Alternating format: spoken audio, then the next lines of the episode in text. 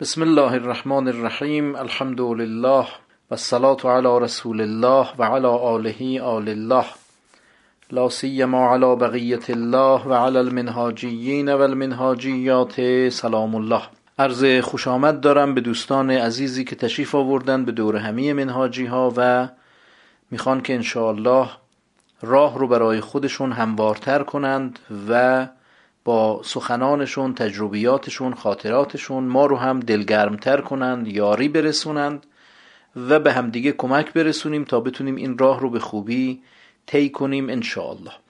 اولین نکته ای که بحث بود در میان دوستان این است که جلسه جدید یعنی دور همی جدید دور همی نیست.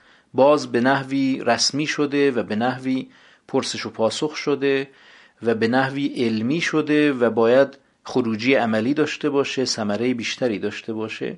قرار شد که همین رو در اول سخن در تلیعه کلام بررسی کنیم ببینیم دوستانی که در این مورد نظری دارند موافقند مخالفند و توضیح بیشتر بدند که دقیقا می‌خوان از جلسه چه چیزی رو می‌خوان چه نتیجه باید داشته باشه. اینها رو انشالله صحبتی بکنیم تا برسیم به موضوعاتی که باید مطرح بشه و بررسی بکنیم انشاءالله. حالا دوستان هر کدوم که سخنی دارن بفرمایند خیلی هم نیاز به نظم نیست و سپس بریم به بحث جلسه انشاءالله. بفرمایید دوستان هر کدوم می‌خوان صحبت کنند بفرمایید. سلام علیکم. علیکم السلام بفرمایید. در همین مورد چیز رو بحث کنیم در همین موردی که جلسه یکم خوش هست یعنی کاملا رسمی دور همین نیست. الان این رو صحبتی بکنیم یه مقداری واضح بشه که خواسته دوستان چی از این جلسه؟ آیا در این چند جلسه برآورده شده یا نشده؟ چه امتیازی میدن؟ آسیب شناسی کنیم. اگر یه جنبندی بکنیم بعد وارد بحثای تربیتی خودمون بشیم انشاءالله. والا من میگم که نمی‌دونم. حالا اگر من پیشنهاد هفته قبلم این بود که این جلسه باشه. یه جلسه دیگه هم یعنی دیگه واقعا عادی باشه. حالا بدون ضبط و نگاه کنید اینجا یکم انگار که مثلا من یه مثال بزنم. خب وقتی که شما مثلا یه تیم فوتبالید بین نیمه مثلا الان نیمه اول تموم شده بین نیمه همه میرن تو رخکن. بعد بین نیمه که من استراحت کنم بعد حرفای فنی رو بشنوم حرفای فنی که اینجا نباید بگن. بعد دوربین بیاد داخل. من باید قشنگ مثلا دیگه مرتب بشینم استراحت نکنم رسمی بشینم. در صورتی که اصلا بین نیمه غیر اینه غیر این بحثه. و هشت و این غیر یعنی اون فضایی هست که من باید در رخگن ازش بهره ببرم. حالا من میگم الان هم همینه. الان هم دور همین نیست دیگه. نمیشه بهش گفت دور همین. و یکم تقریبا شد کنفرانس ویدیویی رسمی. حالا من حرفم اینه و پیشنهادم هم اینه که یه جلسه دیگه باشه که ما بتونیم یه حالا بحثایی رو داشته باشیم. ممنون و متشکرم. خب ببینید یعنی شما مخالفید با ضبط جلسه میگید ضبط نشه یا اینکه یه حرفایی دارید که نمی‌تونید بزنید. من نمی‌فهمم آخرش چی شد. زمان ما بیش از این نیست یعنی ما در هفته همین دو ساعت سه ساعت بیشتر نمی‌تونیم زمان بذاریم. هر برنامه دارید تو همین دو سه ساعت پیاده کنید. اگر می‌خواید حرف خاصی بزنید بزنید مانعی نیست. اگر می‌خواید که میگید ضبط نشه عرض کردم قبلا ما حرف خارج از قاعده ای نداریم ما حرفی نداریم که بخوایم اون رو مخفی نگه داریم. حرفای ما همش آشکار است روشن است و قرآن اطرت چیز عجیب غریبی نیست. الان دوباره به من توضیح بدید. منظورتون اینه که جلسه این که میگید دو جلسه باشه که دو جلسه نمیشه. امکان نداره. در یک جلسه ما چیکار کنیم که شما راضی باشید؟ شخص شما راضی باشه در یک جلسه. خب دو جلسه که نمیشه. نه من می‌خوام که واقعا بماند و از این لحاظ که دیگران استفاده کنن نمی‌خوام دیگران رو محروم کنم چون خیلی دارن استفاده می‌کنن. گفتم و از همین لحاظ هست که خیلی اشتیاق دارن که بیان. اما وقتی من باشون صحبت کردم گفتم حالا اگر شما مایلید با دفتر مرکزی صحبت کنید و مشتاق هستن بیان. ولی میگن که مثلا ما اگر اینجور باشه مشغول داشته باشه یا یکم رومون نمیشه اینا از این لحاظ. ولی از این لحاظ که ضبط که حتما بشه. برای خودمون حداقل مفید هست. و اگر برای خودمون باشه حداقل یعنی ضبطش که اصلا ملغا نیست. ولی من برای دیگرانم یه بحثایی هست که بالاخره خصوصیه دیگه. بحثا بین چهار پنج نفر مناجی هست. یه چیزایی آدم نمی‌تونه همه جا بگه مثلا. حالا درسته. بعضی وقت من مخصوصا وقتی که مثلا به آقایون علما می‌خوره مخصوصا حالا علمایون که علمای سیاسی. مثلا وقتی بحثا رو خمینی و خامنه ای میره دیگه اصلا کلهم یعنی بحثش خورده میشه دیگه اونجا. مثال هایی هست آدم می‌خواد بزنه یا از افراد سیاسی یا یه کارهایی رو که نمیشه راحت زد. و شاید آدم یه محصولاتی داشته باشه. خب همین سوال برای من. سخن شما نشان دهنده اینه که یعنی کنایه به این است که در ایران آزادی بیان نیست. نمی‌تونید صحبت کنید. آیا منظورتون اینه؟ واقعا ایران آزادی بیان نداره؟ والا آزادی بیان هست ولی آزادی بعد از بیان نیست. دیگه بعدش بعد از آزادی بیان زندانی صاحب بیان هست و حتی مرگ اون صاحب بیان و مرگ اون تشکیلات.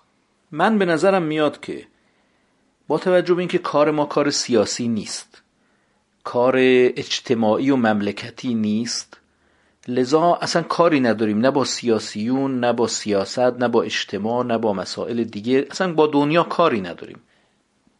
اگرم یه وقتی صحبتی شد از مسائل دنیا از سیاست و اقتصاد و مانند اونها اینها تردن للبابه یعنی همین جوریه هاشیعیه فقط به خاطر اون رگه تربیتشه.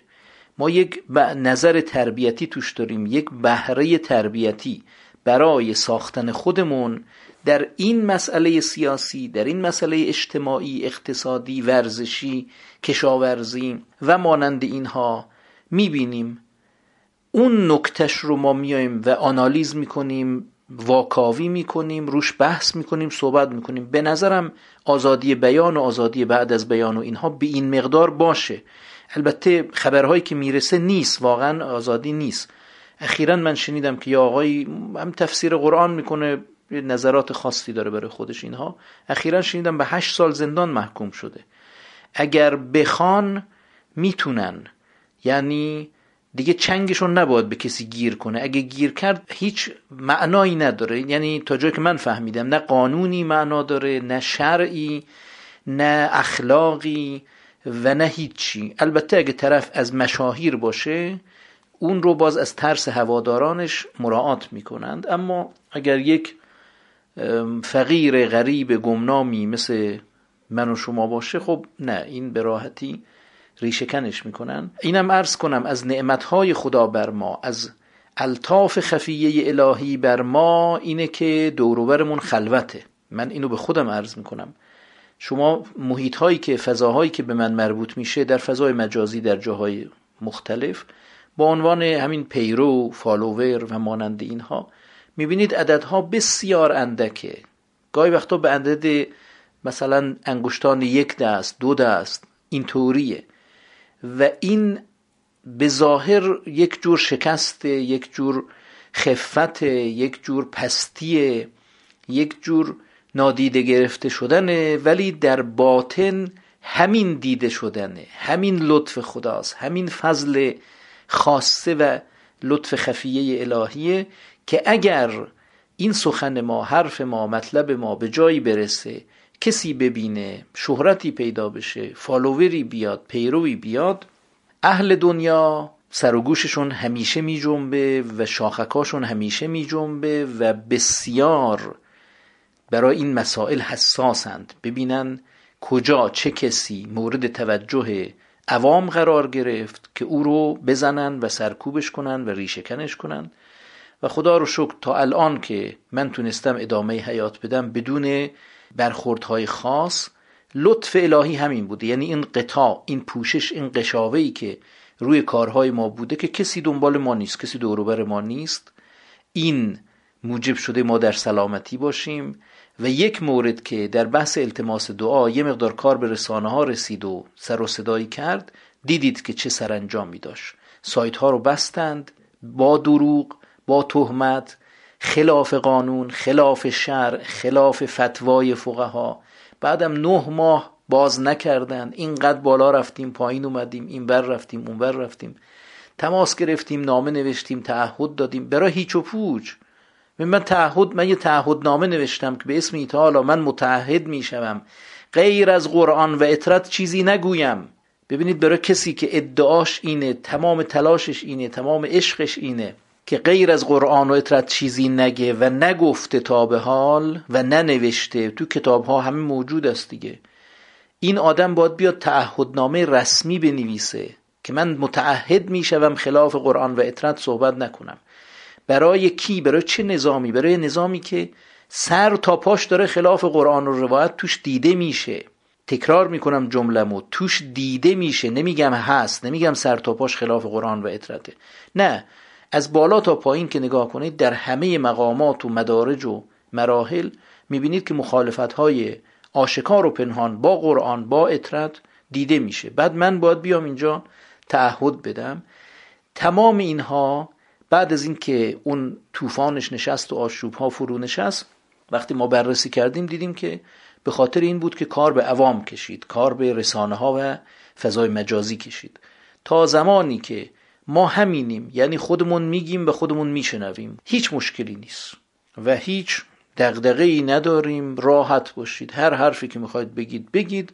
البته اینم بدانید روزی که روزش برسه از همین حرفا همین چیزی که من گفتم همین مقدار اندکی هم که گفتم می‌تونن حکم اعدام در بیارند. چون می‌بینیم دیگه.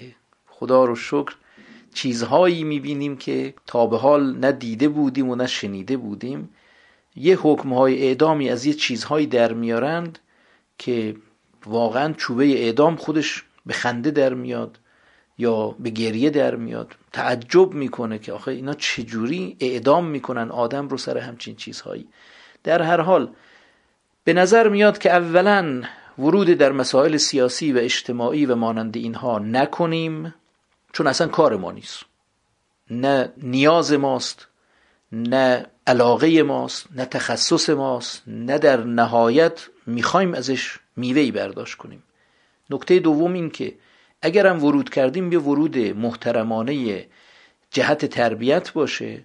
نکته سومم این که خیالتون راحت باشه. هرچه محترمانه صحبت کنید هرچه با استدلال صحبت کنید هرچه منطقی صحبت کنید بر اساس قرآن و اطرت صحبت کنید.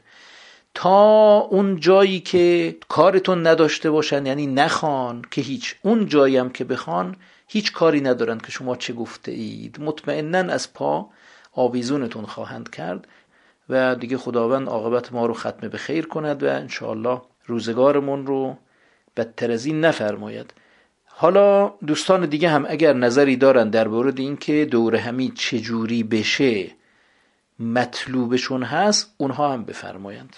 سلام علیکم خدمت رفقای عزیز. انتظار که من داشتم این جلسه به جای جلسه علمی کارگاه عملی بود. یعنی خود من به شخصی هیچ انگیزه برای این جلسه ندارم. یعنی همون چیزایی میشنوم این سالا شنیدم و از این شنیدن هنوز نتونستم یک بهره عملی خوب ببرم تنها موقعی که تونستم یعنی یه اشتیاق و انگیزه خیلی خوبی داشتم همون موقع بود که تو کارگاه عملی با گزارش روزانه می آوردیم و همدیگه رو قضاوت می کردیم. واقعا یه رشد خوب اتفاق می افتاد. الان خود دوستان خودشون رو قضاوت کنن. این یک ماهی که این جلسه بوده چه؟ حالا شاید من اینجوریم ولی چه بهره عملی محسوسی داشتن یعنی یه رشد عملی خوب داشته باشن. ما که قرار اینجوری بگیم و بشنویم و باز هم شده شبیه این که مخاطبمون یه عده دیگه هستن که قرار به اونا یه چیزایی بفهمونیم یا خودمون علممون بره بالا. این اون چیزی نبود که من از این جلسه انتظار داشتم. من یه کارگاه عملی دوست داشتم باشه نه یک جلسه علمی فقط.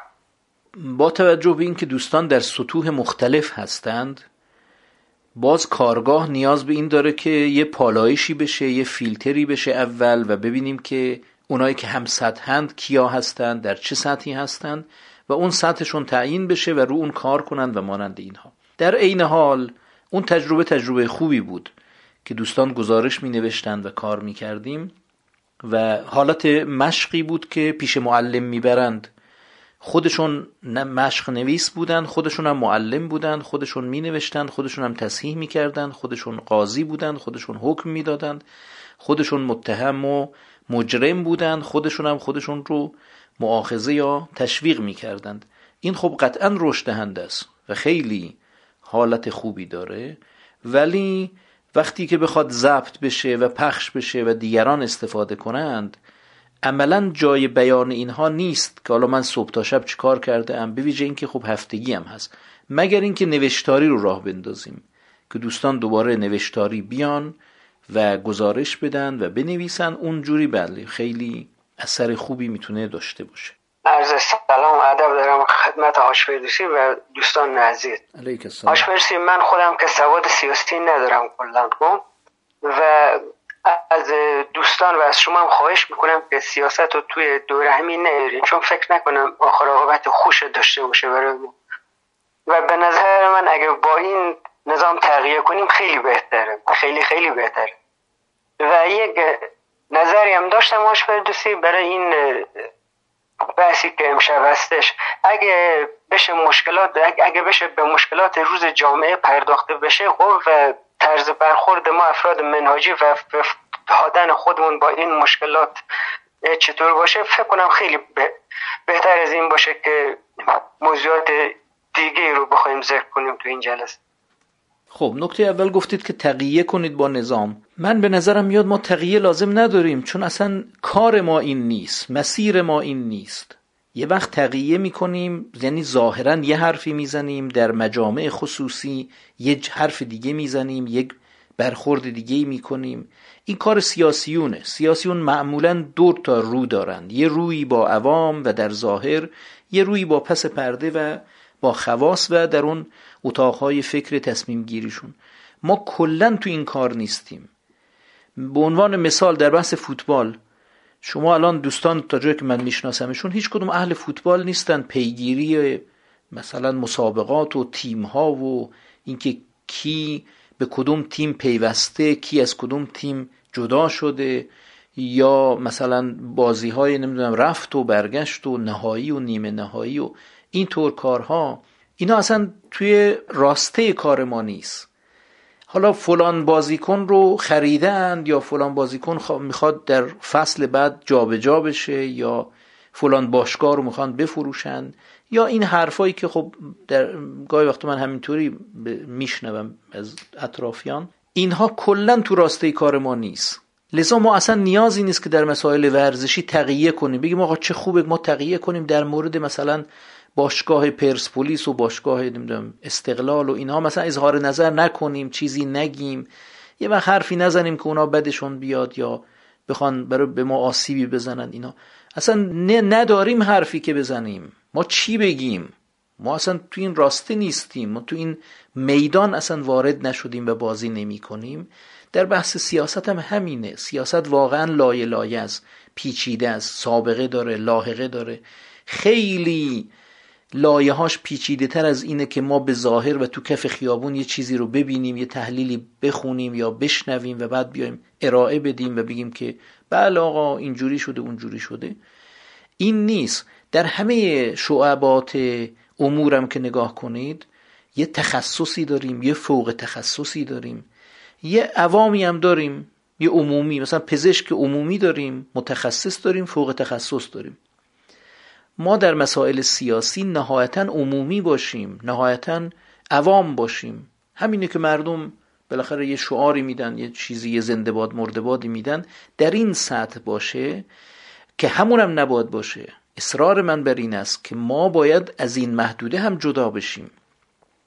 حالا انشالله می‌رسیم به بحث توجه که توجه تعمه شیطان است. برای اونهایی که یه مقداری جلوتر رفته باشند پس ما کلا کاری اینجا نداریم. لذا نیازی به تقیه نیست. بگیم نه ما چه خوب است که تقیه کنیم فلان کنیم. ما یه کاری داریم یه مسئولیتی داریم یه مأموریتی داریم. مأموریت ما اینه که خودمون رو بسازیم. خودمون رو برسونیم به درجات عالیه.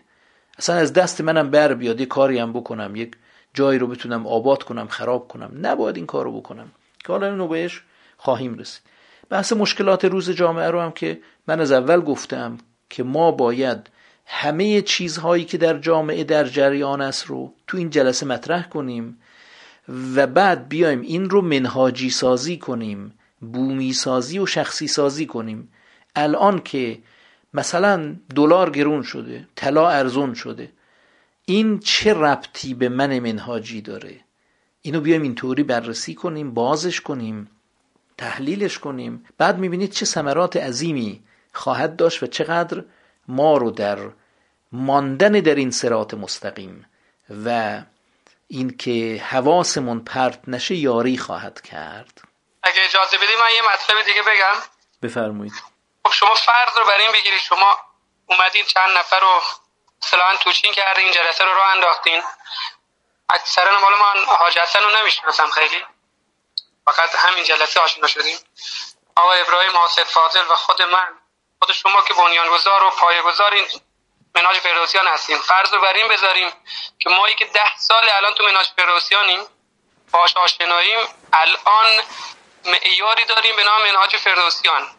این که این جلسه اینجوری داره برگزار میشه و ما بپردازیم به مشکلات روز و منهاجیش بکنیم ما معیار منهاج فردوسیان رو داریم. فکر نکنم اونقدر سخت باشه. الان ما تو این زندگی امروزه بفهمیم که اینجا این کار با منهاج فردوسیان می‌خونه یا نه. درد من به شخصی اینجور جلسه که الان هست نیستش. یه جلسه ای هستش که بسیار عملی تر باشه. کاربردی تر باشه. حالا مثلا این جلسه اینجوری باشه که یه گزارش روزانه داشتیم. حالا نه یه گزارش روزانه مدل قبلی. حالا یه چیز جدیدی که اگر شما خودتون می‌تونید پیشنهاد بدین. و تو این جلسه چه اتفاقی بیفته؟ ما اون جاهایی که نفهمیدیم الان مناج فروسیان ما چی خواسته بود؟ ما چه جوری باید عمل می‌کردیم که فکر نکنم انگشتان دست به تعداد انگشتان دستم در یه ماه برسه. یه ماه که چی عرض کنم؟ چند ماه و یک سال حتی. چون ما میان مناج فروسیان داریم به اندازه کافی هم شنیدیم و راهنمایی های شما استفاده کردیم. ما دردمون الان درد اینه که ما با اینکه می‌دونیم می‌فهمیم معیار مناج فروسیان داریم ولی تو عمل باز هنو لنگیم. هنو نتونستیم بعد ده سال خودمو میگم بستشم نمیدم.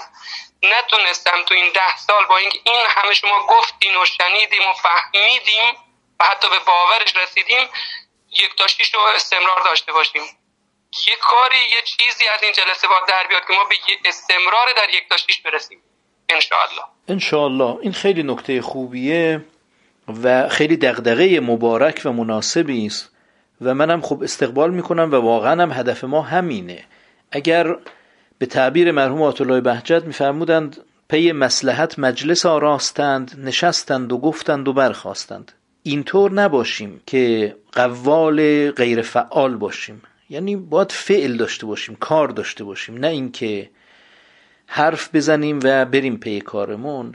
ولی به نظر من ما می‌تونیم در همین جلسات در ضمن همین صحبت ها با همین تکرارهای هفتگی آرام آرام تنور دلمون رو گرم کنیم و گرم نگهش داریم. ولی این جلسه رو باید داشته باشیم. اینطور نباشه که باز چند جلسه بیایم و تعطیلش کنیم بریم تا دو سال سه سال دیگه. اون وقت باز به فکر بیفتیم که یه جلسه ای داشتیم خیلی خوب می‌شد. همین جلسه رو بتونیم به مدت مثلا 20 سال 30 سال در همه شرایط برگزارش کنیم. اون وقت می‌بینید که چقدر ثمرات داره چقدر ثمرات عملی داره ثمرات علمی داره چقدر اعتقادات رو پالایش کردیم چقدر اعمال رو پالایش کردیم چقدر مسائل روز رو پالایش کردیم و آوردیم منطبق کردیم و با خودمون با زندگیمون و در بحرانها در کورانها نجات پیدا کردیم. اینها رو اگه فرصتی بشه من عرض می‌کنم همین قضیه ای که این دختر کرد که مرد و پیامدهای اون چیزی بود که خود من رو تحت تاثیر قرار داد. یعنی اون زمانی که من شنیدم که من ایران نبودم البته اون زمان یکی از دوستان گویا برای من فرستاد که یه دختری توی پلیس گویا قش کرده به کما رفته. همون لحظه من تکون خوردم. گفتم وای بر ما که این یک پیش درآمد بدی خواهد بود. دو سه روز بعد که گفتن این مرده دوباره من لرزیدم یعنی دلم لرزید. بدون اینکه بخوام اصلا من تو این مسائل نیستم کاری به این چیزا ندارم. ولی وقتی که دل من لرزید فهمیدم مسئله لرزاننده است زلزله افکن است. گفتم این باید پیامدی یعنی علل قاعده پیامدهای اجتماعی بدی خواهد داشت چون دل من خیلی دل سنگین و سختیه. خیلی دیر میلرزه. چه شود که یک حادثه ای واقعی رخ بده که من دلم بلرزه؟ ولی بعد از به ویژه بعد از شنیدن خبر مردن این دختر یک لحظه تلنگری انگار یه لرزه ای به دلم افتاد. و خب در دل مردم عوام چه اتفاقی افتاده و چه کاری انجام داده؟ خب دیدیم. این از اون مسائلی بود که منو به خودش مشغول کرد توجه منو جلب کرد در طول این دو سه ماه بعدش. دقیقا نمی‌دونم ولی شاید 7 ساعت ده ساعت پنج ساعت نمی‌دونم کمتر بیشتر عمر منو به خودش مشغول کرد ذهن منو به خودش مشغول کرد که من بعض تحلیل ها رو خوندم بعض اخبار رو پیگیر شدم. یعنی در طول این دو سه ماه که از اون حادثه میگذره تونسته در حد شاید ده ساعت از عمر منو بگیره و حواس منو به خودش پرد کنه. همون اوایل اگه ما می‌تونستیم بشینیم صحبت کنیم و مسائل رو جمع کنیم خیلی بهتر می‌شد خودمون رو جمع و جور کنیم خودمون رو مدیریت کنیم که فتنه ها آشوب ها این گرداب ها این مرداب ها اینها ما رو نکشه. یک باره دستی از یه قبر کهنه در نیاد پای ما رو بگیره ما رو بکشه داخل اون قبر کهنه که به چه زحمتی دوباره خودمون رو بکشیم بیرون در حالی که جسم و روح و فکر و ذهن و توجهمون آلوده شده و آسیب دیده. من اینو بیشتر مد نظر دارم. که دوستان در همین حد دور هم جمع بشیم یه صحبتهایی بکنیم صدای همو بشنویم برای هم دیگه دعا کنیم. یادمون باشه که هفته یه جلسه داریم می‌خوایم کنار هم بشینیم. بهشت و جهنم بخونیم قواعد و قوانین بخونیم تذکر بدیم و صحبتهای منهاجی بکنیم. تا جایی که من اطلاع دارم در زیر این آسمان کبود تنها جلسه منهاجی همینه که ما داریم. یعنی هیچ جای دنیا من آماری ندارم من خبری ندارم که داشته باشیم. در حالی که در همین امروز همین ساعت مثلا چند تا سفره حضرت ابوالفضل انداختن چند تا سفره حضرت رقیه انداختن چند جا دارن آش نظری میدن چند جا دارن حلیم و شله میدن. اینها چیزیست که خیلی جاها میشه پیدا کرد. باز در مناسبت ها خیلی بیشتر از بیشتر. ولی جلسه منهاجی باشه روی این نظام تربیتی محدود بر این نظام تربیتی بخواد صحبت کنه بحث کنه من نمی‌دونم که جای دیگه ای چون این چیزی باشه و باید قدرش رو بدونیم. ولی از اون طرفم بسیار اصرار دارم که بهبود پیدا کنه. بنا نیست فقط بشینیم دور هم یه چیزی بگیم و بشنویم و اصل جلسه رو حفظ کنیم. نه قراره که بهره بگیریم. بهره های عالی. اگر میگید تا الان بهره های خوب گرفتیم بعد از این بهره عالی بگیریم. اگه بهره عالی گرفتید بهره های عالی تر بگیریم آشپرسی من یک چیز دیگه می‌خواستم بگم که اگه بشه یک جلسه آشنایی با دوستان داشته باشیم خیلی بهتره که بیشتر هم دیگر رو بشناسیم. حالا البته این اگه به غیر از این دور همی باشه خیلی بهتره. ممنون. پیشنهاد خوبیه ولی خب اونم در حد شاید یکی دو ساعت باشه. چون آشنایی و شناخت همدیگر خیلی زمان نمی‌بره. اینو می‌تونیم خارج از جلسه همچین جلسه رو هماهنگ کنیم انشالله دوستان با هم صحبت کنن با هم آشنا بشن از چه شهری هستن چه تخصصی دارن چه شغل و حرفه ای دارن و مراحل تکامل رو به کجا رسوندن. اینا صحبت بشه حرف خیلی خوبی است اینی که آج حسن گفتن برای آشنایی والا دوستان یه تصویر از خودشون دریغ می‌کنن که چه برسه بخوایم آشنایی خاص بیشتری داشته باشیم. بعد ما الان فکر می‌کنیم داریم با در و دیوار صحبت می‌کنیم. چرا تصویری نیست این جلسات آج حسین من به شخص خوش عکس نیستم. برای همون عکس خودم نمی‌ذارم. ولی چشم انشالله از جلسه بعد یک عکس می‌ذارم از خودم. چشم. در جلسه قبل این مسئله مطرح شد که صوتی باشه یا تصویری. عرض کردم تصویری برای من حداقل مشکله. برای اینکه الان فاصله من تا گوشی و ضبط صوت در حد شاید ده سانتی متر باشه. به همین خاطر کیفیت صدا خوبه. ولی اونطوری حداقل نیم متر باید فاصله داشته باشه با من. لذا کیفیت صدا افت پیدا می‌کنه و خیلی با کیفیت نمیشه. به همین خاطر گفتیم که چه بهتر است که صوتی برگزار بشه. علاوه بر اینکه اینترنت ها هم که خب اوضاع اسفباری داره سرعت ها خیلی پایینه و یه دفعه هم دچار مشکل شدیم. تصویری بود و وسطش دچار مشکل شد و قطع شد.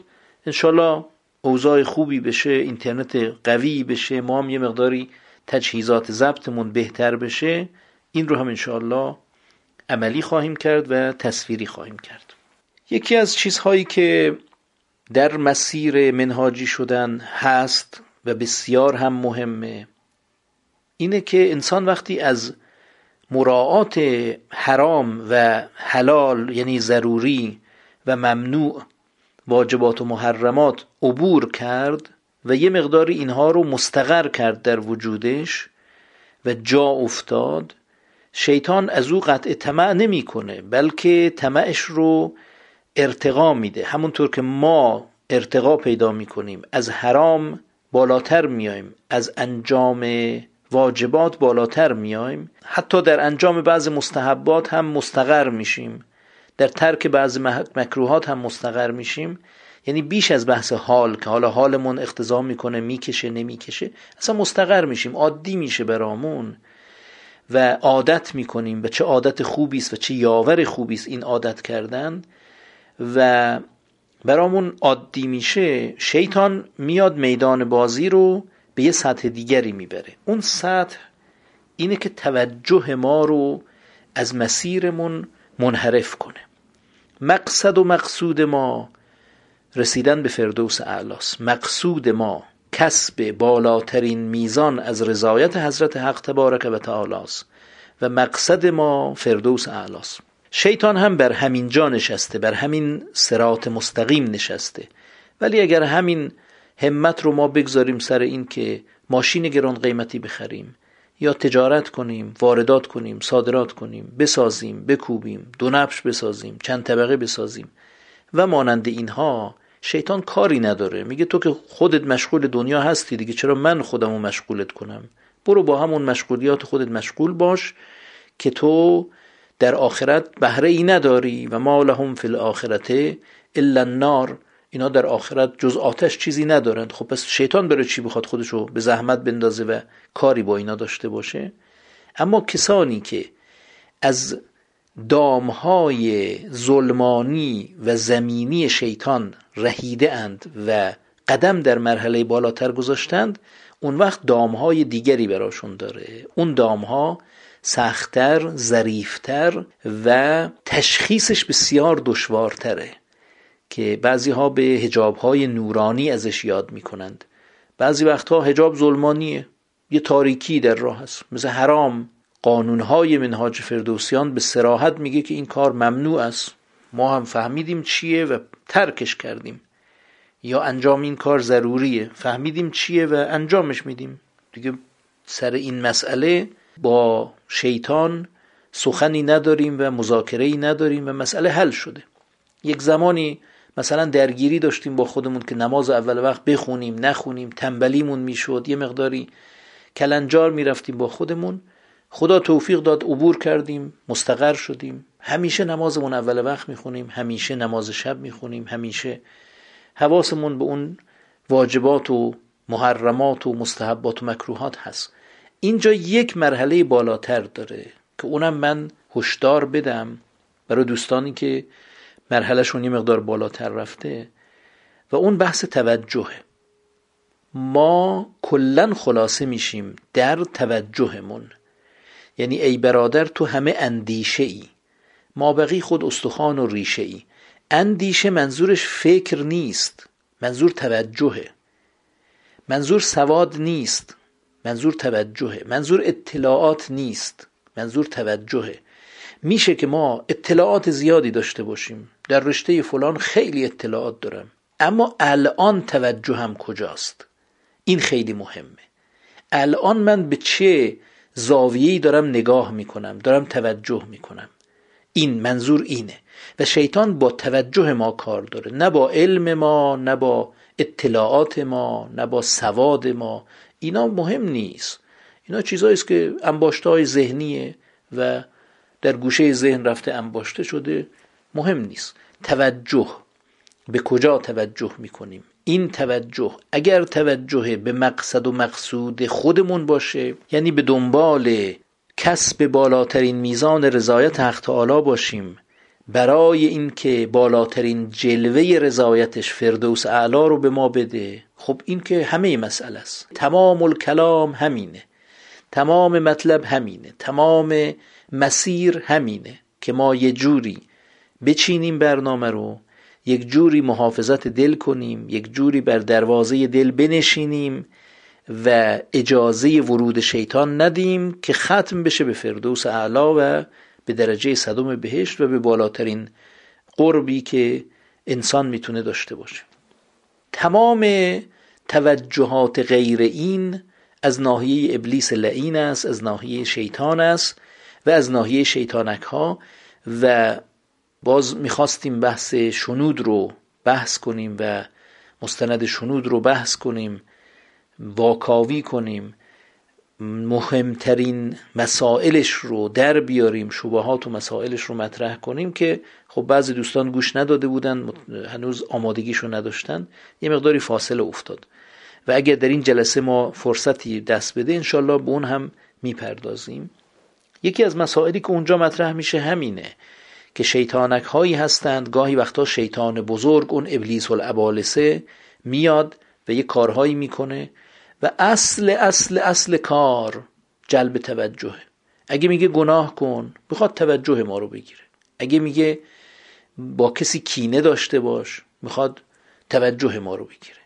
اگر می‌خواد که ما اخبار بخونیم بالاخره انسان که نمی‌تونه اخبار نخونه بالاخره ما تو جامعه زندگی می‌کنیم بالاخره ما مسئولیم بالاخره ما باید در قبال مردم در قبال محرومین در قبال مستضعفین در قبال پابرهنگان جهان ده.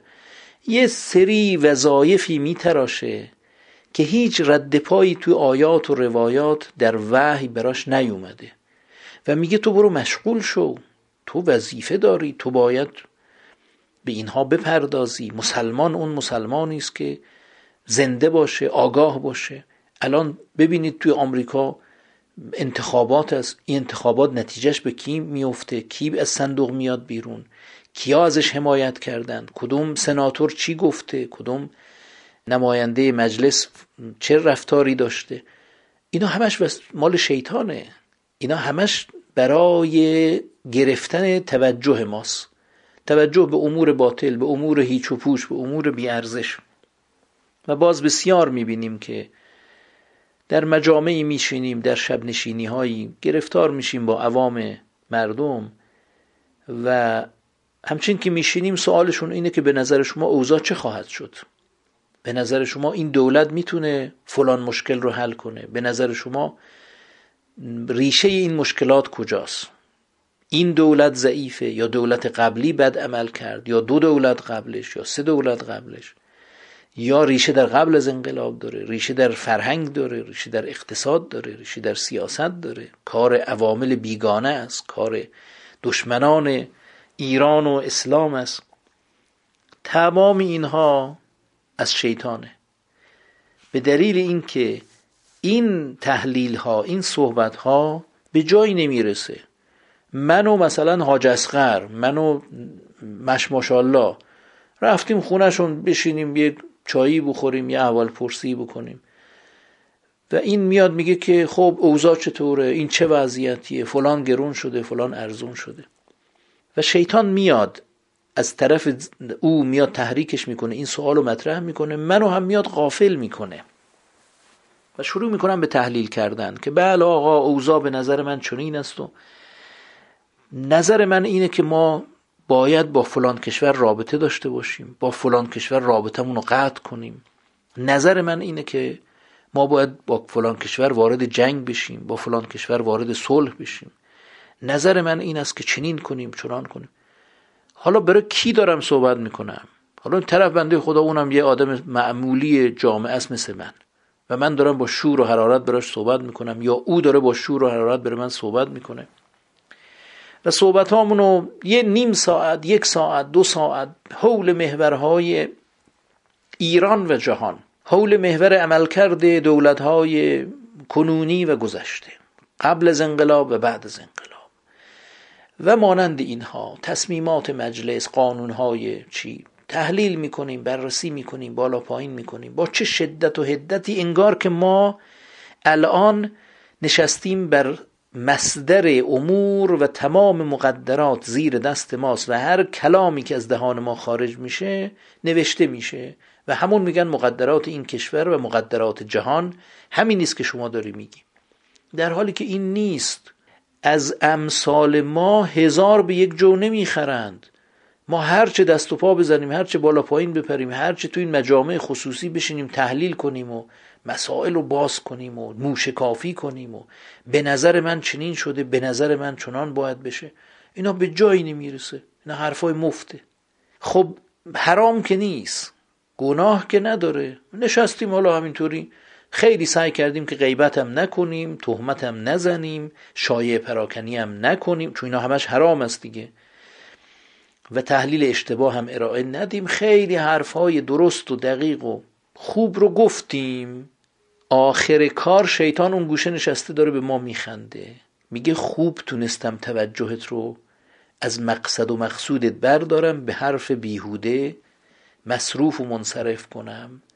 این اون پرتگاه و اون جایی است که انسان این لغزشگاهی است که انسان بهش دچار میشه. و اگر شیطان از انجام بعض حرام ها از ما معیوس بشه بگه دیگه این آدمی است که اهل مثلا شراب خوردن نیست اهل زنا نیست اهل قتل نیست. بعض حرام ها کبائر اینها این دیگه انجام نمیده و دیگه هیچ امیدی بهش نیست. اگر از ترک بعض واجبات از ما قطع امید کنه بگه این با نماز عجین شده. این دیگه آدمی نیست که من بتونم بهش بگم که نماز نخون و کاهلی کنه و صبح مثلا بیدار بشه ولی بگه حالا یه ده دقیقه بیشتر بخوابیم و به این پهلو و به اون پهلو. نه این حل این حرفا نیست. دیگه این سیستمش کلا کوک شده برای نماز و حتی بالاتر بعض مستحبات و بعض مکروهات. اگر شیطان در این میدان ها هم از ما معیوس بشه قطعا و جزمن بدانید تا آخر عمر از میدان توجه گیری معیوس نخواهد شد. چون بسیار میدان لغزنده است و انسان به اندک چیزی توجهش پرت میشه و حواسش پرت میشه و شاغول و تراز کار از دستش میفته و دوباره باید خودش رو جمع کنه جمع جور کنه و اذا مسهم طائف من الشیطان تذکرو دوباره متذکر بشه دوباره خودش رو برگردونه مستقیم کنه تو راه بیاره پس این رو همیشه در نظر داشته باشید. اصل اصل اصل مسئله اقم الصلاه لذکری. اقامه نماز نماز رکن دین است ستون دین است. اقامه نمازم برای ذکر من است برای یاد من است. پس همه چیز برمیگرده به توجه به ذکر. اگر متذکر معنا باشیم متذکر مقصد و مقصود باشیم اون وقت ما در مسیریم.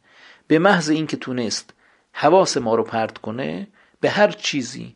اون وقت ما از مسیر افتادیم. اون وقت ما از مجرایی که باید درش حرکت کنیم شنا کنیم تلاش کنیم خارج افتادیم.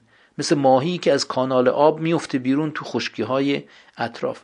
او خیلی باید خودشو خیلی باید تلزی کنه خیلی باید خودشو به زمین و زمان بزنه کش و قوس بده که دوباره بتونه برگرده توی مجرا تو کانال تو جو بیفته و ادامه مسیر بده. پس این دعوا این جنگ این بکش بکش تا آخر عمر بین ما و شیطان خواهد بود. حواستون رو و حواسمون رو کاملا باید جمع کنیم. یکی از اون پرتگاه های بسیار مهم همین بحث اخباره. یکی دیگهش بحث تحلیل هاست. تحلیل سیاسی اوضاع ایران اوضاع جهان. همیشه هم اوضاع بحرانی بوده همیشه اوضاع حساس منطقه اوضاع حساس کنونی همیشه بوده. من از زمانی که یادم میاد ما هیچ وقت شرایطمون عادی نبوده. همیشه شرایطمون حساس بوده. یا دچار انتخابات ریاست جمهوریم یا دچار انتخابات مجلسیم یا دچار جنگیم یا دچار اختشاشیم یا دچار گرانیم یا دچار تحریم های بیرونیم یا دچار چنگ و دندان نشان دادن قدرت های جهانی هستیم. همیشه یه چیزی کف خیابون ها پیدا می‌شد که انسان رو دغدغه‌مند کنه و حواسش رو بدزده و توجهش رو منحرف کنه از اون چیزی که باید بهش توجه کنه و این اوضاع ادامه دارد. ادامش باز هم اختشاش است باز هم جنگ است باز هم گرانی است باز هم حمله های داخلی و خارجی و جناهای مختلف و باز به اندکی چشم هم بزنیم انتخابات میشه. دوباره تنور انتخابات میاد و همه حسنات و مکارم و معالی و مزایا و همه چیز رو در خودش در کام خودش می‌کشه و میسوزونه و همه رو اوریان می‌کنه برهنه می‌کنه توهی دست می‌کنه توهی پرونده می‌کنه و این معنا رو ما خواهیم داشت. پس تذکری که من برای امشب در نظر داشتم به عنوان اول همین است. که خیلی مراقب توجهتون باشید. توجهتون رو از فردوس بر ندارید. تا می‌تونید توجهتون بر فردوس باشد بر رسیدن به بالاترین درجه بهشت. هر کسی هم خودشو بیشتر می‌شناسه. یکی میگه من اگر ذکر خاصی بگم یکی میگه من کف دستم بنویسم بهتر متوجه میشم. یکی میگه من مثلا بیشتر با کامپیوتر کار می‌کنم بالای کامپیوترم این جمله رو بنویسم. یکی تو موبایلش بنویسه یکی در اتاقش نصب کنه. هر کسی به هر جوری که خودشو می‌شناسه توجهتون رو به طور دائم به فردوس اعلا داشته باشید. دغدغه دائمیتون باشه.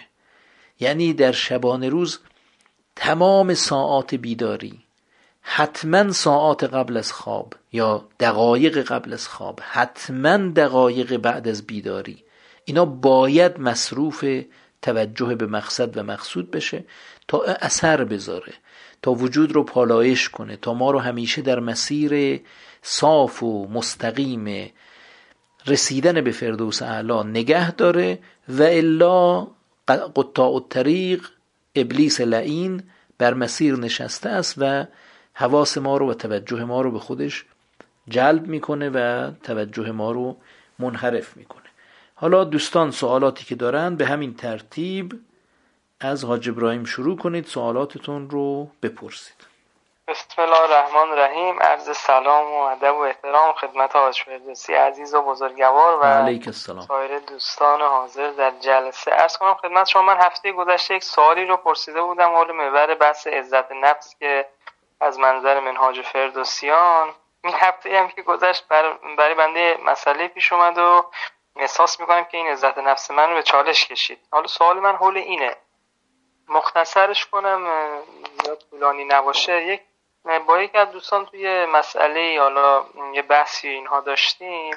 که از دوستان صمیمی من بود. یه گفتگو حالا بحثی بین ما شکل گرفت که من انتظارشون نداشتم و یه سری حرفهایی زده شد که احساس می‌کنم که به من توهین و بی احترامی شد و به زعم خودم احساس می‌کنم که عزت نفسم شاید لکهدار شد خدشدار شد. می‌خواستم ببینم تو همچین مواقعی بهترین و مناسبترین برخورد چطور می‌تونه باشه؟ خب حدودا میشه گفتش که شاید رفیق 15 ساله من بود و حالا اینجور صحبت ها معمولا میشه دیگه. حالا اشاره هم بخوام بکنم تو بحث مالی بود. آدم یه بار بحث می‌کنه یه بار حل می‌کنه فصل می‌کنه. ولی دیگه انتظار توهین رو نداره که بخواد توهین بشه و اصلا ادامه دادن دوستی رو من خودم اصلا به صلاح خودم نمی‌دونم. اینجا می‌خوام الان برای من سوالم اینه که آیا اصلا در مقام پاسخ بر بیام یا نه؟ خیلی همین سوالم اینه. بهترین و مناسبترین برخورد و پاسخ چی؟ حالا میشنوم ببینم متشکرم. در باب عزت نفس یک نکته اساسی وجود داره و اون این که میگه هر چه کنی به خود کنی گر همه نیک و بد کنی. کس نکند به حال تو آنچه که خود به خود کنی. بحث عزت نفس اینه. عزت نفس رو ما می‌تونیم از درون برای خودمون ایجاد کنیم و حفظش کنیم و خودمونم می‌تونیم خرابش کنیم. پس این که فلانی اومد عزت نفس منو لکهدار کرد و پامال کرد و زلیلم کرد و مانند اینها این درست نیست این تربیت دهنده نیست این رشد دهنده نیست. برای اینکه من نمی‌تونم فلانی رو کنترل کنم. فلانی شخص دیگری است تربیت دیگری داره مسیر دیگری داره مقصد و مقصود دیگری داره. اگه من مهار عزت نفسم رو بدم به دست بیرون از وجود خودم و فقط مراقب باشم که دیگه به دست کسی نیفته. البته این مهار بیرون است. ولی بادم یه جوری خودم رو کنار بکشم قایم بشم تنها باشم عزلت بگیرم که به دست کسی نیفته در معرض کسی قرار نگیرم. و الا اگر وقت به دستش افتاد مهار عزت نفس منو اینو میخوابونه. مثل مهار شطور که به طرف زمین می‌کشن و شطور زانو می‌زنه و میخوابه. مهار آزاد عزت نفس من به دست هر کس و ناکسی که افتاد می‌تونه عزت نفس منو بخوابونه و منو زلیل کنه. این خیلی تصور و تصویر غیر تربیتی و درجازننده است. ما نباید چنین تصوری داشته باشیم. تصور درست باور درست در مورد عزت نفس. اینه که من خودم خودم رو عزیز می‌کنم و خودم خودم رو ذلیل می‌کنم. وقتی که به حرف خدا گوش میدم بر مسیر خدا و رسول و الامر طی طریق می‌کنم و مسیر میپیمایم اون وقت عزت نفس برای من میاد که فرمود ان العزت لله و لرسوله و للمؤمنین.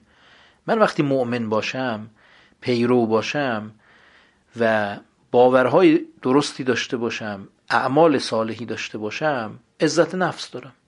اصلا عزیزم در عالم عزیزم. همه زمین و آسمان و سبزه و دریا و درخت و همه متوجه میشن که من مطیع خدا هستم و فرمود هر کس از خدا بترسه خدا کاری می‌کنه همه از او بترسن همه از او حساب ببرن. همه حتی درنده ها حتی چرنده ها پرنده ها اونها هم بیشتر از بعض انسان ها متوجه میشن و این میشه عزت نفس واقعی. در مقابل این ذلت نفس است که ذلت نفس در زمانی حاصل میشه که من پیروی شیطان کنم.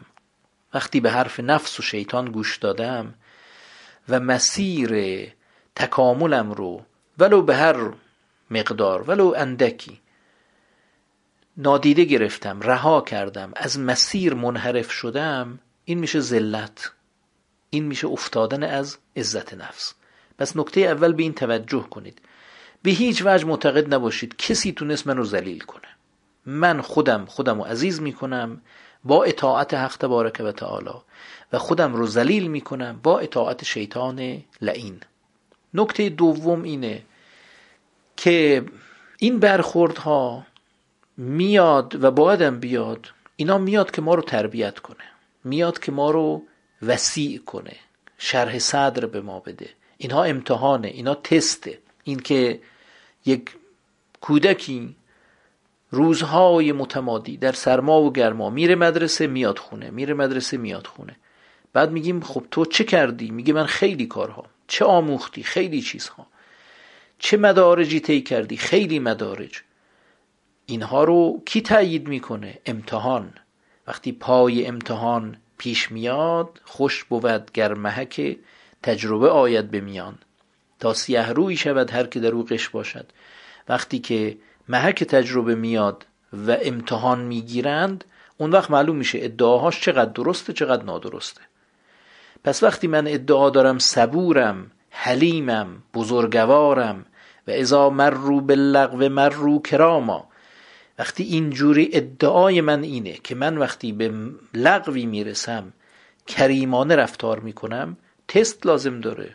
اینجا امتحان لازم داره. خدا یه بیچاره ای رو معمور می‌کنه. میگه تو آبرو تو بذار کف دستت. احترامت رو بذار کف دستت. حتی آخرتت رو بذار کف دستت. برو به این مؤمن مدعی ما توهین کن. برو به این فهاشی کن. برو اذیتش کن. که خودش بفهمه که آیا واقعا حلیم هست یا نه. آیا واقعا شرح صدر داره یا نداره. منصوب است به مولانا امیر المؤمنین صلوات الله علیه که فرمودن امر رو علی اللعیم یسبنی فمزیت و قلت لا یعنینی. بر یه آدم پستی عبور می کردم رد می شدم یه پستی نشسته بود یه جایی فوش داد. منم رد شدم. گفتم حتما به یه علی دیگه ای فوش می‌داد. آقا علی زیاده حالا. چه کاریه که ما به خودمون بگیریم؟ خب ای خدای قادر توانا یه کاری بکن که کسی به المومنین فوش نده. توهین نکنه. خدا می‌تونه این کارو بکنه. لزلت اعناقهم لها خاضعین. ما می‌تونیم یه کاری بکنیم یه حجتی نازل کنیم یه قوه قاهره در کار بیاریم که کسی نتونه به مؤمن توهین کنه.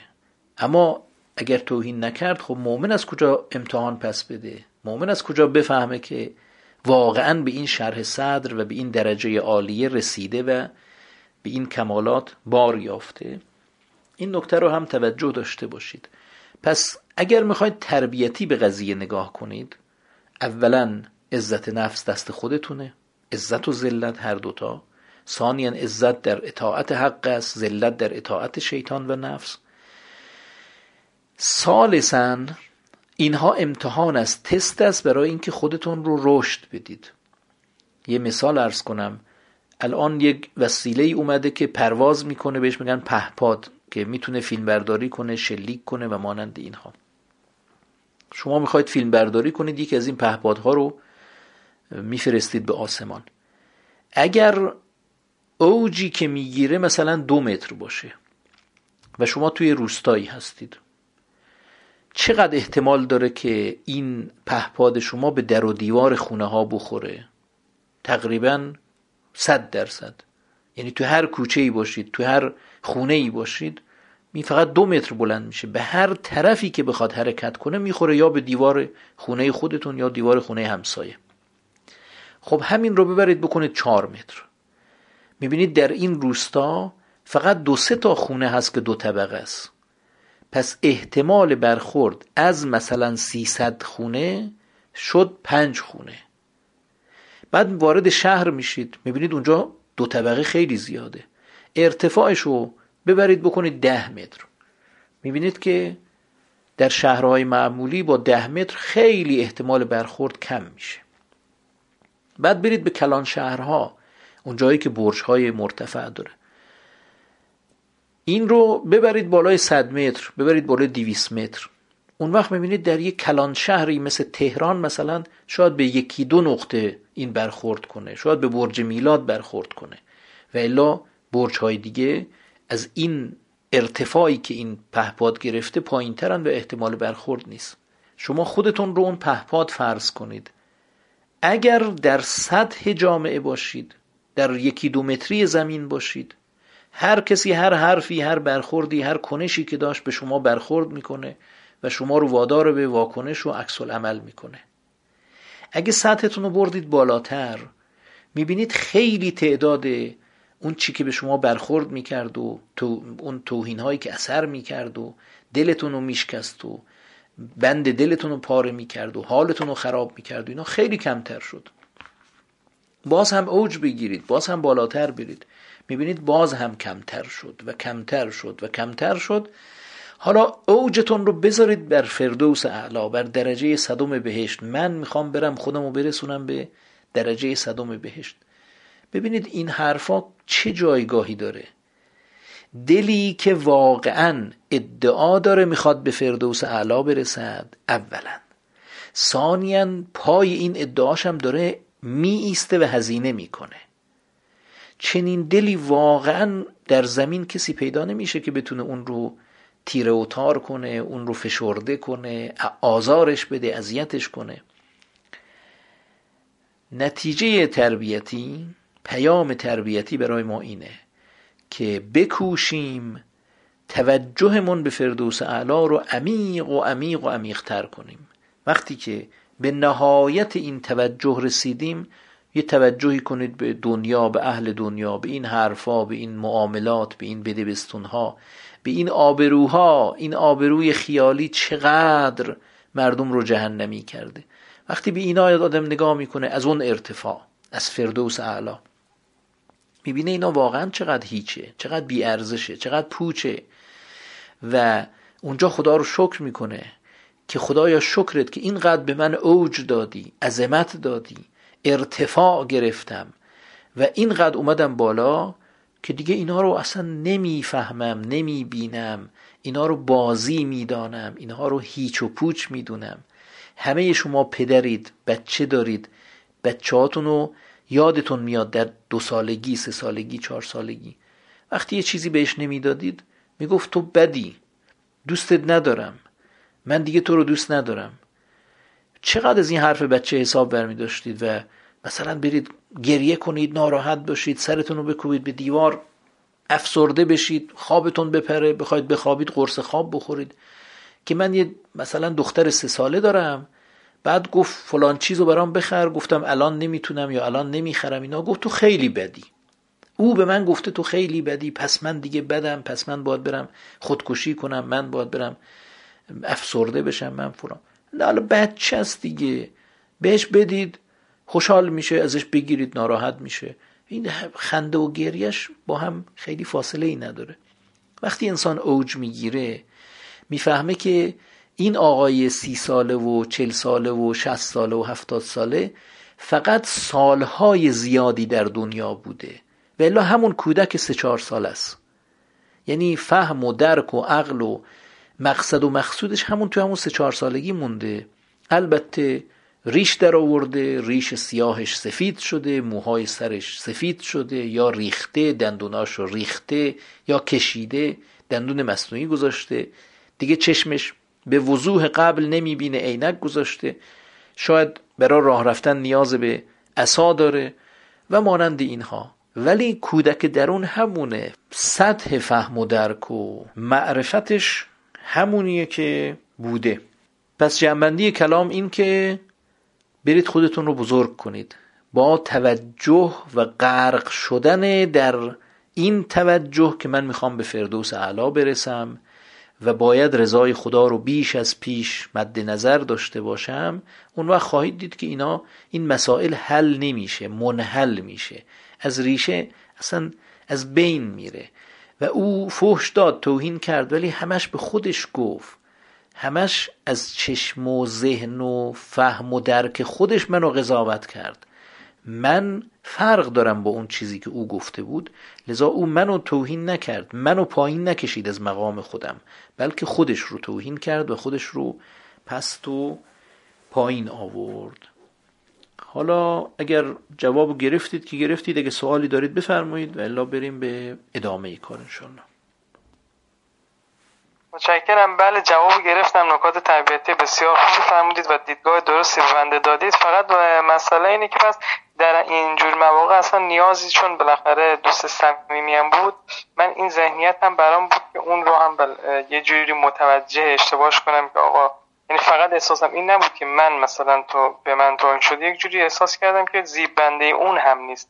از این جهت می‌خواستم پاسخی بهش بدم و برخورد مناسبی باش بکنم یا اون فضا رو ترتیب بکنم.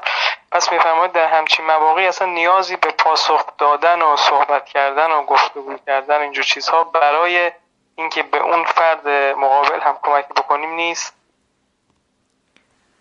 در اون مجلس در اون جلسه که قطعا نیست اون جلسه معرکه شیطان از شیطان سوار دوشش شده و داره می‌زنه و با تازیانه به او می‌زنه عصبانیش کرده هرچه کلمات رکیک به ذهنش میاره حرفای ناجور به ذهنش میاره اینا رو انشالله در همین مستند شنود بررسی خواهیم کرد. اون زمان که او اسیر شیطان شده و شیطان سوارش شده و داره به تاخت میره اونجا, اونجا که اصلا فکرش هم نکنید اونجا فقط سکوت و گذشتن. اگر خیلی طرف رو دوست دارید خیلی براتون مهمه ارزشمنده و احساس می‌کنید خیلی مدیونش هستید و می‌خواید که دینتون رو ادا کنید. بعدن که از اسارت شیطان خارج شد و شیطان از اعصابش پایین اومد باش بشینید صحبت خیلی محترمانه معقولانه ای بکنید و اولا و وسطا و آخرا اثبات کنید براش که من دوست دارم به خاطر تو دارم میگم. اگه حرف بدی به من گفتی من که مهم نیست برام. رد شدم و نشنیده گرفتم. ولی این زیبنده تو نبود لایق تو نبود. دوست دارم تو هم در درجات باشی. تو هم در فردوس برین باشی در بهشت باشی. فردای قیامت گرفتار این حرفات نباشی. فردا نیارند بگن که دل یک مؤمن رو شکستی توهین کردی به یک مؤمن. آبروی مؤمن از آبروی کعبه بالاتره. دوست ندارم اینطوری باشی. لذا می‌خوام باهات گفتگو کنم و این مسئله رو توضیح بدم. اینجا رو شما اشتباه فهمیدی اینجا سوء تفاهم بود و مانند اینها. پس خلاصه کلام در اون, قز... در اون جلسه لام تا کام صحبت نکنید. اگه می‌تونید مجلس رو ترک کنید اگه می‌تونید گوش بدید تحمل کنید یا مانند اینها. ولی بعدا اگر خیلی دوستش دارید مثل همسر خیلی ها اینو در مورد همسرانشون عمل می‌کنن خیلی دوستش دارن. زن بسیار صالحه مؤمنه همراهی است ولی خب دیگه لغمه شیطان هم هست دیگه. گاهی وقتها شیطان سوارش میشه و مهار زبانش رو مهار ذهنش رو در دست می‌گیره. یه حرفای ناجور و نافرمی می‌زنه یه رفتارهای بدی می‌کنه ولی دوستش دارید. میگید واقعا زن خوبی زن فداکاری. اجازه بدید شیطان پایین بیاد بره خونهشون این ضعیفه رو هم رها کنه حالش جا بیاد عقلش سر جاش بیاد بعدا یه روز دو روز سه روز بعد بشینید و خیلی دوستانه. تأکید می‌کنم حتما حتما حتما اول و وسط و آخر کلامتون باید دوستی خودتون رو اثبات کنید. باید به طرف حالی کنید که من تو رو می‌خوام. نیومدم که تلافی کنم نیومدم که تقاس بگیرم. نه اونا رو بیخیال اونا رو اصلا کلا بذار کنار. اونا رو از ذهنت پاک کن من فقط می‌خوام تو رو نجات بدم. اگر بتونید این کار رو انجام بدید می‌تونید در مراحل بعدی برید و به کمک اون شخصی که دوست دارید اقدام کنید و الا همینم نکنید. چون خلایق هرچه لایق. وقتی او یه آدمی است که اجازه میده شیطان سوارش بشه. و وقتی شیطان سوارش شد هرچی به ذهن او انداخت اینم به زبانش جاری می‌کنه و مانند کسی که قی می‌کنه استفراغ می‌کنه داره فوش و ناسزا و توهین و تهمت و افترا قی می‌کنه روی یک مؤمن خب او حتما مستلزم و مشمول غضب الهی است مشمول جهنم است بره به جهنم بره به دوچار غضب پروردگار باشد به من چه ربطی داره؟ می‌خواست اینجوری نباشه. این کار اول است ولی اگر دلتون میسوزه در یک مواردی خیلی محترمانه و دوستانه اول اثبات کنید که دوست داشتید و بعد به او تذکر بدید. بحث توجه رو مطرح کردین؟ به نظرم بیشترین درگیری ما. الان همین بحث توجهی که تو شاید تو چند مورد مثل قبل خواب یا تو نماز نمود پیدا می‌کنیم. متوجه میشیم که چقدر به مسائلی که هیچ ارتباط ارتباطی با ما نداشته چه برسه به اینکه ارتباطی با فردوس اعلی داشته باشه توجه کردیم. اما برای اینکه این توجه ما متمرکز بشه به سمت فردوس اعلی ما نیاز داریم که مدام به همون تذکر داده بشه حواسمون جمع باشه و تنها از درون که تذکر درونی که تقریبا نیست. چون خیلی تو بحث عمل ضعیفیم. نیاز به یک تذکر دهنده از بیرون داریم. به نظرم تنها کسانی که لایق تذکر دادن رفقای مناجی هن و خب میشه همین جمع مناجی که الان هستیم. یک مورد رو آقای ابراهیم گفتن و این شد یه نکته که من بگم. ایشون از جلسه قبل بحث عزت نفس رو شده بود یه تمرین برای طول هفتهشون بهش توجه کرده بودن. و تونسته بود یه بحث چالشی براشون پیش اومده بود و خودشون رو قضاوت کردن و اومدن سوال مطرح کردن. من یه پیشنهاد دارم برای اینکه هم بحث علمی این جلسه باشه هم بحث عملیش بره بالا. اینه که شما گفتین که تذکر این هفته مورد مسئله یا مطلب توجه هستش. شما هر عنوان متخصص نجات یک کسی که بالاخره هم تجربه بالایی دارین هم متخصص این تو این زمینه اون چالش هایی که پیش روی ما هسته برای مناجی شدن رو انتخاب کنید. هر هفته ای یکیش رو عنوان تذکر مطرح کنید مثل امشب که توجه شد. بعد اینو به عنوان مشق از ما بخواین. یعنی شما هفته قبل یه مشق دادین که هفته قبل تریش بسته کنه آره. قطع وابستگی. ولی خب در حد همون یه مشق موند و آخرش به هیچی نرسید. اینو به عنوان یه مشق بخواین بگید آقا شما مطلب تذکر تذکر توجه که مربوط به این هفته است رو آیا برخورد داشتین تو این هفته؟ چه تجربه ازش داشتین؟ بعد یکی دو مورد تجربیاتتون بگین الان تجربه آقای ابراهیم در مورد عزت نفس خیلی به درد من یک من نوعی خورد الان. همین که ما تجربیات این طول هفتهمون رو باز بکنیم در مورد همون تذکر اون جلسه که هم میشه توجه برای این هفته خودش میشه این که ما هم توجهمون بره سمت این جلسه و کل هفته تو حال هوای همین جلسه و همین تذکر باشیم و بتونیم تو مسیر قرار بگیریم. همین که بار عملی این جلسه هم میره بالا. حالا اگه دوستان یا خود شما به عنوان متخصص نجات موافقین اینو انجامش بدیم انشاءالله. بله خیلی مطلب خوبی است و قرار ما هم همینه. در جلسه گذشته چون مناسبت ها زیاد بود مجبور شدیم یه مقدار بحث ها رو علمی کنیم و حتی بحث های مقداری انتقادی شد نفیی و تردی شد اثباتیش کمتر شد ایجابیش کمتر شد و پیش میاد دیگه. حالا جلسات خیلی مدیریتش دست ما نیست و ما هم به شرایط روز و اینها یه مقداری جلسه رو منعطف داریم و کم و زیادش می‌کنیم. ولی این بحث مشق خواستن از دوستان رو من واقعا تو برنامه دارم و می‌خوام این رو و انشالله بنا دارم که اون مشقهایی که از اول گفتیم یکی به یکی رو بیاریم و بگیم چه کار کردید. هم دو قسمت شنود رو دوستان بیان و بگن گوش دادن سوالاتشون نظراتشون مطالبشون. و هم مشقای بعدی که مطرح کردیم به ویژه بحث قطع علایق و وابستگی ها اینا مسائل کلیدی و اساسیه زمانی که ما بخوایم از این دنیا بریم تک به تک وابستگی های ما مثل زنجیرهایی از روح ما آویزون خواهد بود و مانع رفتن ما خواهد شد و رفتن ما رو دشوار خواهد کرد و قطع اینها در اون لحظات بسیار سخت و بحرانی خیلی سختی بر سختی اضافه می‌کنه. الان که جوانی مسالمی مسرحالیم همتی کنیم این رشته ها رو این زنجیرها رو پاره کنیم. چرا همش رو بذاریم برای پیری برای مریضی برای لحظات آخر حیات دنیا که می‌خوایم از دنیا بریم؟ و اون زمان همه رو با هم بخوایم قطع کنیم. خیلی کار مشکلی میشه. پس این مشقها رو من در نظر دارم کاملا ولی مناسبتش پیش نیومده یعنی موقعیتش پیش نیومده انشالله موقعیتش پیش بیاد. حتما این کار رو انجام خواهیم داد. حالا دوستان دیگه هم سوالاتشون رو مطرح کنن تا باز بریم سر بحث دیگه انشالله. ببخشید هنوز یه مطلب. این که مش الان شما تذکر دادین در مورد توجه. ولی بخواد به همین جلسه ختم بشه دیگه این تذکر همینجا خاک می‌خوره دیگه تموم میمونه. اگه بتونیم یعنی بشه این مشق رو مشقی که برای هر هفته داریم ارتباط داشته باشه این مطلب تذکر. یعنی امشب شد توجه.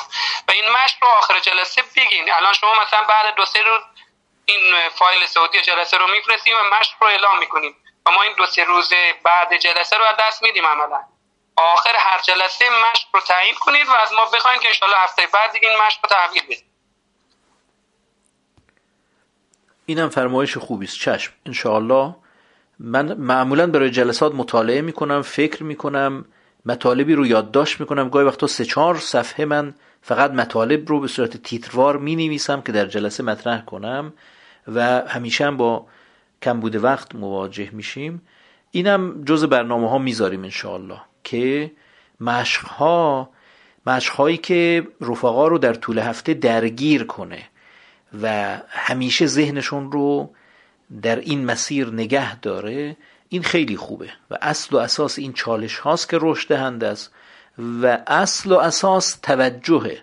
یعنی وقتی که از الان برای هفته آینده در طول این روزها و شبهایی که بر ما خواهد گذشت ما توجه داریم به یک مسئله ای به یک چیزی که اون چیز از لوازم رسیدن به فردوس اعلاس این همه مطلبه. این همه قرض است. این همه مقصد و مقصود ما از برگزاری این جلسه است که ما تنور دلمون همیشه گرم باشه و مسیر همیشه برامون روشن و شفاف باشه. روزگار و حوادث و آمد و رفت ها در دل ما در توجه ما نتونه تأثیر بذاره نتونه ما رو حواسمون رو پرت کنه. این الان شاید خیلی متوجهش نشید. تقریبا این آشوب ها و اختشاش ها خوابیده و دیگه تقریبا از بین رفته و هنوزم راه داریم تا انتخابات و آشوب ها و گرداب های دیگه. الان خیلی جواب نمیده. الان خیلی جایگاهش و عظمت و اهمیتش خیلی مشخص نمیشه. ولی یه روزی که افتادیم توی چالش های جدی اون وقت خواهید دید که چقدر این مشها این تذکرات اینها اثرگذار بود و چقدر ما رو نجات داد و ما رو از حاشیه گرداب عبور داد به سلامتی در حالی که می‌بینیم که مردم ایران یا مردم دنیا حتی حتی مؤمنین مؤمنات شیعه ها شیعیان اصناعشری اینها در این گرداب ها افتادند و رفتند و استخونهاشون هم پیدا نشد. ولی ما به برکت همین جلسه به برکت همین مشقها تونستیم به سلامتی از کنارش بگذریم و جان سالم به در ببریم. خب دوستان صحبت دیگه ای دارن؟ بفرمایید. عرض سلام مجدد خدمت دوستان. سلام اول اینکه من با بحثی بحث مشق و درس که خیلی تأثیر گذار کاج حسینم فرداش می‌کنه این خیلی بحث خوبیه که همیشه مثلا این بحث رو داشته باشیم. هر هفته از ما یه برنامه رو خواسته باشیم که ما انجام بدیم اونو. بعدش من دو تا سوال دارم. خب که متمایز از همه و شاید خیلی با این جلسه مرتبط نباشه. سال اول اینه که با توجه به صحبت های خود شما هاش که جلسه قبل فرمودیم در رابطه با حضرت فاطمه زهرا که پرداختن به حضرت فاطمه زهرا ارزش تکاملی نداره. خب شاید در آینده مثلا بعضی از مستمعین که این جلسه ها رو گوش می‌کنن شاید شاید نسبت به معصوم بودن حضرت فاطمه شک کنن. شما چه پاسخی برای این افراد دارید؟ و سوال بعدی ما خب سوال بعدی رو بعد مطرح کنید. بذارید اینو جواب بدیم. باشه باشه بفهم اون جلسه هم اگر گوش داده باشید من سعی کردم کامل توضیح بدم که ما یه شخصیت داریم یه به خوری داریم. شخصیتی می‌تونه خیلی ارزشمند و والا و گرانقدر باشه و خیلی هم به درد ما بخوره. شخصیتی می‌تونه خیلی والا و گرانقدر باشه اما به درد ما نخوره. شخصیتی می‌تونه پست باشه و به درد ما بخوره. شخصیتی هم می‌تونه پست باشه و به درد ما نخوره. این هر چهار حالتش فرض داره. مثلا میریم تو خیابون می‌بینیم یه معتاد گدای کافر تا کمر خم شده تو زبالدان و داره زباله برمیداره یا یه گوشه نشسته داره مثلا هروینش رو می‌کشه تزریق می‌کنه. خب این آدم شخصیتا آدم پستیه. مشخص از قیافش از جولیدگیش از کثیفیش. معلومه که اهل واجبات و محرمات و اینها نیست. اصلا کافره و شخصیت پایینی داره. در کنارش خب به منم ربطی نداره. آقا این یه آدمیه یه جایی داره نشسته یا چند نفر دور یک آتشی جمع شدن دارن مثلا مواد مخدر مصرف می‌کنند یا شراب می‌خورند و مانند اینها. اینا به من ربطی نداره. آدمای پستی هستن ربطی هم ندارند کسایی هستند که آدم پستیه حالا پست باز به معنای گناهکار و اینها نه. یعنی رتبه اجتماعی خاصی نداره اما به من مربوطه. مثل نونواک ارز کردم. این پیشورانی که ما باشون در ارتباطیم اینها جایگاه عالی و عظیم معرفتی و تکاملی و فوقلادهی در نظام هستی ندارند. نونواست دیگه یه آدم معمولی این دیگه از اولیای خدا که نیست. یا قصاب محله یا کفاشه یا بقاله و مانند اینها. ولی من به اینا نیاز دارم. برای اداره زندگیم من به اینا نیاز دارم. اشیا همینطور اماکن همینطور که مثال زده در نقطه مقابل ما داریم کسانی که خیلی ارزشمندند والا مقامند و به درد ما می‌خورن. ما بهشون نیاز داریم که مثل انبیا به ویژه استاد اعظم نبی معظم و جانشینانشون دوازده تا امام. خب قبول پیغمبری پیغمبر خدا قبول جانشینی جانشینان اینا جز رو ارکان و رکنهای رکین کمال و سعادته کسی بگه الان من بر دین موسی کلیمم الان بر دین عیسی روح الله هم. قبول نیست این کافره. باید به رسالت حضرت ختمی مرتبت ایمان بیاره. یا بگه بعد از پیامبر رفتم به طریق سقیفه و دست در دست قاسبین ولایت و امامت دادم. این هم قبول نیست. باید بیاد به طریق قدیر و در نظم و نسق اهل بیت اسمت و تهارت و جانشینان دوازدهگانه استاد اعظم قرار بگیره. خب اینا افراد شریفی هستند خود رسول خدا جانشینانشون شخصیتا شریفن مؤمنن با تقوایند. و در نزد خدا خیلی جایگاه دارند در عالم هستی خیلی جایگاه دارند و در کنار همه اینها برای منم خیلی جایگاه دارند. یعنی در کمال و سعادت منم خیلی نقش دارند. این خیلی مهمه که این بزرگواران جدا از این که خودشون انسانهای بزرگی هستند در کمال و سعادت من هم نقش مهمی دارند در کنار این افراد افرادی رو می‌بینیم که خیلی آدمای بزرگی هستند اما به درد من نمی‌خورند. به درد کمال و سعادت من نمی‌خورند. این بزرگواران با اون عظمتی که دارند چه باشند چه نباشند چه قبولشون کنیم چه انکارشون کنیم چه ایمان بیاریم چه ایمان نیاریم چه اثبات بشه که چنین شخصی بوده چه رد بشه که چنین شخصی بوده. می‌بینیم هیچ تأثیری در کمال و سعادت من نداره. ما میگیم این بزرگواران شخصیت های بزرگی بودند که بودند. و از اون طرف هم چون به درد ما نمی‌خورند ارزش تربیتی برای من ندارند. نه اینکه خودشون ارزش ندارند خودشون خیلی والا مقامند. از جمله اون بزرگواران حضرت فاطمه زهرا ام الائمه النجبا سلام الله علیها هستند. فرع بر مسئله حضرت زهرا بحث اسمت ایشونه که ایشون معصومه بودند یا نبودند. فرض کنید که حضرت زهرا معصومه بوده اند. بار تربیتی برای من چی داره؟ هیچ چی نداره. فرض کنید که معصومه نبودند حالا دوباره بار تربیتی برای من چی داره؟ بازم نداره. ولی بیایید اینو بذارید رو امام صادق علیه السلام. که امام صادق معصوم بوده اند چه ثمرات تربیتی برای من داره؟ معصوم نبوده اند چه ثمرات تربیتی داره؟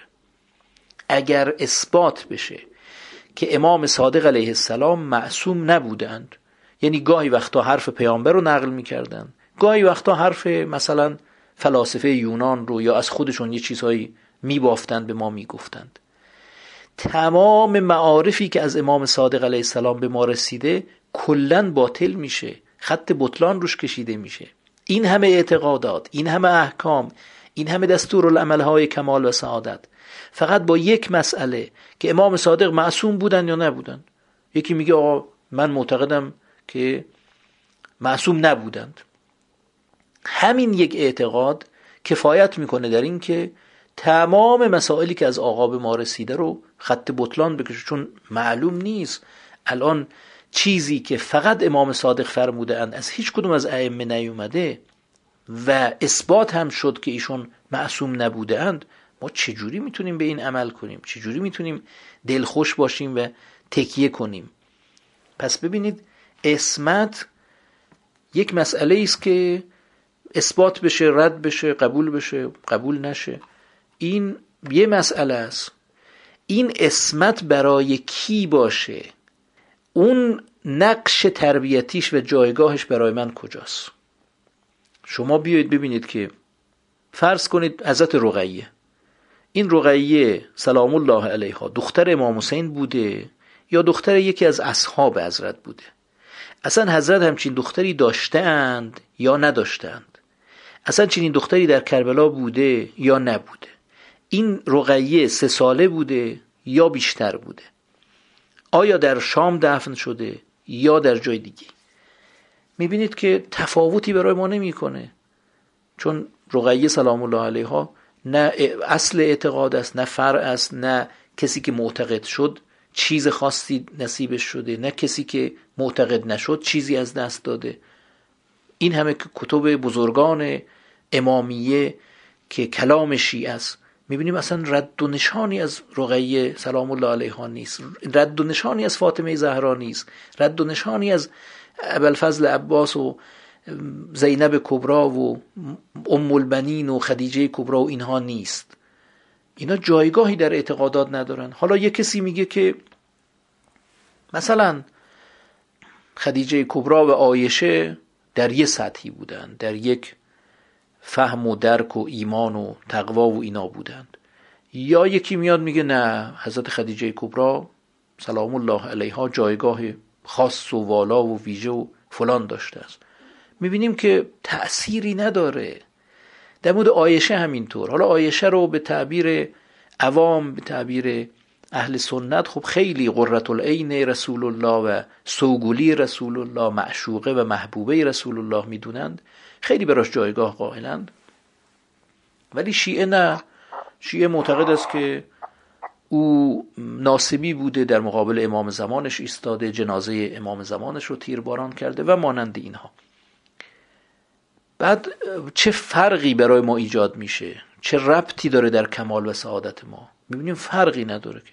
حالا آیشه از این وری باشه یا از اون وری بخوایمش یا نخوایمش؟ بگیم محبوبه و معشوقه رسول الله بوده یا ناسبیه بوده دشمن ولی الله بوده؟ تأثیری نداره. زمانی تأثیر داره که او بگیم که پیغمبر بوده یا امام بوده یا راوی بوده. و روایت هایی از او نقل شده که از هیچ کدوم از ائمه ما نقل نشده. اگه اینطور باشه بله اون وقت جایگاه داره باید بریم بررسی کنیم که این آدم خوبی بوده بدی بوده اینا. آیشه حفصه خدیجه کبرا فاطمه زهرا زینب کبرا و اینها. وقتی که ما در سیستم تربیتی نگاه می‌کنیم می‌بینیم برای ما السویه هستند. برای ما آورده تربیتی ندارند. اینکه مطلب جدیدی چیز خاصی بخوایم با تکیه بر حضرت فاطمه زهرا با تکیه بر اسمت حضرت فاطمه زهرا سلام الله علیها به دست ما بیاد همچین چیزی نداریم. اینا برای عوام خوبه برای مجالس خوبه برای سر منبرها خوبه. برای اینه که عوام رو سرگرم کنن. عرض کردم در جلسه گذشته استور سازی عوام نیاز به استوره داره. باید یه افرادی رو ببینه و دور اونها بچلخه و با اونها حال کنه و اونها رو الگوی خودش قرار بده و مانند اینها. ولی خواص نیاز به الگو ندارند. خواص از منطق کمک می‌گیرند از قرآن و اطرت کمک می‌گیرند از وحی خالص کمک می‌گیرند. کاری به این استوره ها و شخصیت ها و اینها ندارند. ممنون آج خیلی جواب کامل و منطقی بود. بعد خدمت شما عرض کنم سوال بعدی من بحث اخلاص در عمل هستش. میشه یکم توضیح بدیم برای این موضوع و چطور متوجه بشیم کاری رو که خودمون داریم انجام میدیم؟ مثلا با اخلاص هستش و اجر و مزد کافی رو از عمل خود گرفتیم. همینم بی زحمت یک توضیح بدین خیلی ممنون میشم. در جلسه قبل که بحث نیت بود بر اساس مستند شنود من یه مقداری صحبت کردم در این قضیه شادم در دو جلسه قبل. و اونجا یکی از مشقهایی که دادیم گفتیم که مقدمه بهشت و جهنم رو برید دوباره مطالعه کنید. اونجا یه شبهه اساسی و پاسخش عنوان اینه شبهه اساسی و پاسخش. اونجا مطرح شده که نیت های درست کدام است نیت های اشتباه کدام است و ما به چه نیتی عبادت کنیم میشیم مخلص به چه نیتی عبادت کنیم میشیم مرایی و بی اخلاص. نمی‌دونم دوستان اون مطلب رو مطالعه کرده اند یا نکرده اند اون مطلب رو حتما مطالعه کنید. در جلسه آینده اینو انشالله خواهم پرسید. حتما برید مقدمه بهشت و جهنم. این قسمتش نوشته شبهه اساسی و پاسخش. این رو به طور کامل و دقیق مطالعه کنید. اونجا کامل صحبتش اومده. یک بحث دیگه هم ما داریم در کتاب مفاهیم راهبردی در زیل کلمه اخلاص. اونجا هم اخلاص رو معنا کردیم که اخلاص یعنی تمرکز و این رو هم از خود آیات و روایات استفاده کردیم. و مخلصین کیانند مخلصین کیانند. و بعد هم روشن کردیم که اخلاص به این معناست که شما هر کاری که انجام می‌دید برای این که نتیجهش رو بعد از مردن دریافت کنید این میشه اخلاص. هر کاری که انجام می‌دید که نتیجهش رو قبل از مردن دریافت کنید این میشه ریا سمعه دنیا یا مانند اینها. این دیگه مسئله خیلی واضحی است. تعریف از این روش روشنتر و راحتتر ملاک از این روشنتر من ندیدم. چون بحث اخلاص خیلی بحث مهمیه. ما خیلی سالیان سال دغدغه شو داشتیم که این چه موردی است که همه میگن اخلاص داشته باشید ولی هیچ کس هم یه تعریف دقیق و درستی به دست ما نمیده که اخلاص یعنی چی. و بعد میگن که فلانی خیلی مخلص بود. فلانی اخلاص بالایی داشت و او از جمله مخلصین بود از جمله مخلصین بود. این مخلص یعنی چی؟ مخلص یعنی چی؟ اخلاص یعنی چی؟ که عرض کردم حتما کلمه اخلاص در کتاب مفاهیم راهبردی رو به دقت مطالعه کنید و مقدمه بهشت و جهنم رو هم مطالعه کنید. این بخش شبهه اساسی و پاسخش رو هفته آینده این انشالله صحبت می‌کنیم. خلاصه کلامم باز از زبان خودم بشنوید. اون چه که نیت می‌کنید می‌خواهید چون عاقل کلا دنبال اینه که نتیجه بگیره. کسی نمی‌تونه بگه من یه کاری می‌کنم بدون اینکه دنبال نتیجه باشم. یه چیزی می‌خواد. یا اون چیز پول یا آرامش یا مثلا عنوان خوب سواد یه چیزی می‌خواد. در هر کاری حتی در بازی حتی در بازی ها شوخی ها لحو و لعب ما باز هم ما دنبال یه چیزی هستیم. اون چیز برای بعد از مردنتونه میشه آخرت میشه اخلاص میشه خوب. یا برای قبل از مردنتونه. اون میشه دنیا اون میشه فانی اون میشه غیر باقی و ما اندکم ینفد. این هم از این ملاک. حالا دوستان مطلبی دارن بفرمایید. خب بحث اخلاص رو ریا کردیم یک سوال کوتاه انشالله با یه پاسخ کوتاه که خیلی وقت رو نگیرم. داریم که ریا کردن ممنوعه. تو طبقه چهارم قوانین عملی خب مربوط به این دنیا چرا ممنوعه چرا مجازات داره برای اون دنیا؟ سوال بسیار خوب و اساسیه. جوابش اینه که حرام ها دو گونه اند. یک حرام تکلیفی یه حرام وضعی. حرام تکلیفی یعنی اون چیزی است که در آخرت عقاب داره آتش جهنم داره. مثل نوشیدن شراب. کسی که شراب بخوره عالما آمدن مختارن شراب بنوشد در قیامت عذاب خواهد شد. این ممنوع است اما ممنوع تکلیفیه. یعنی حرام تکلیفیه و اونجا عذاب و عقاب داره. یه سری حرام ها داریم که حرام تکلیفی نیست حرام وضعیه. به این معنا که اگر روی اون ببندید اون وقت مستلزم یک حرام نیست. ولی خودش حرام نیست. مثل بعض معاملات. یه معامله ای هست که در اون معامله سمن و مسمن به طور شرعی جابجا نمیشه. این معامله باطل است. میگن این معامله حرام است. این حرام بودن معامله به این معناست که شما که پول دادید مالک اون جنس نشدید. اونی هم که این پول رو دریافت کرده مالک این پول نشده. اگر او که مالک پول نشده در این پول تصرف کنه به معنای قصبه به معنای تصرف در مال غیره. شما اگر در این مال تصرف کنید به معنای تصرف در مال غیره. پس اصلش حرام نیست طبعاتش حرام است.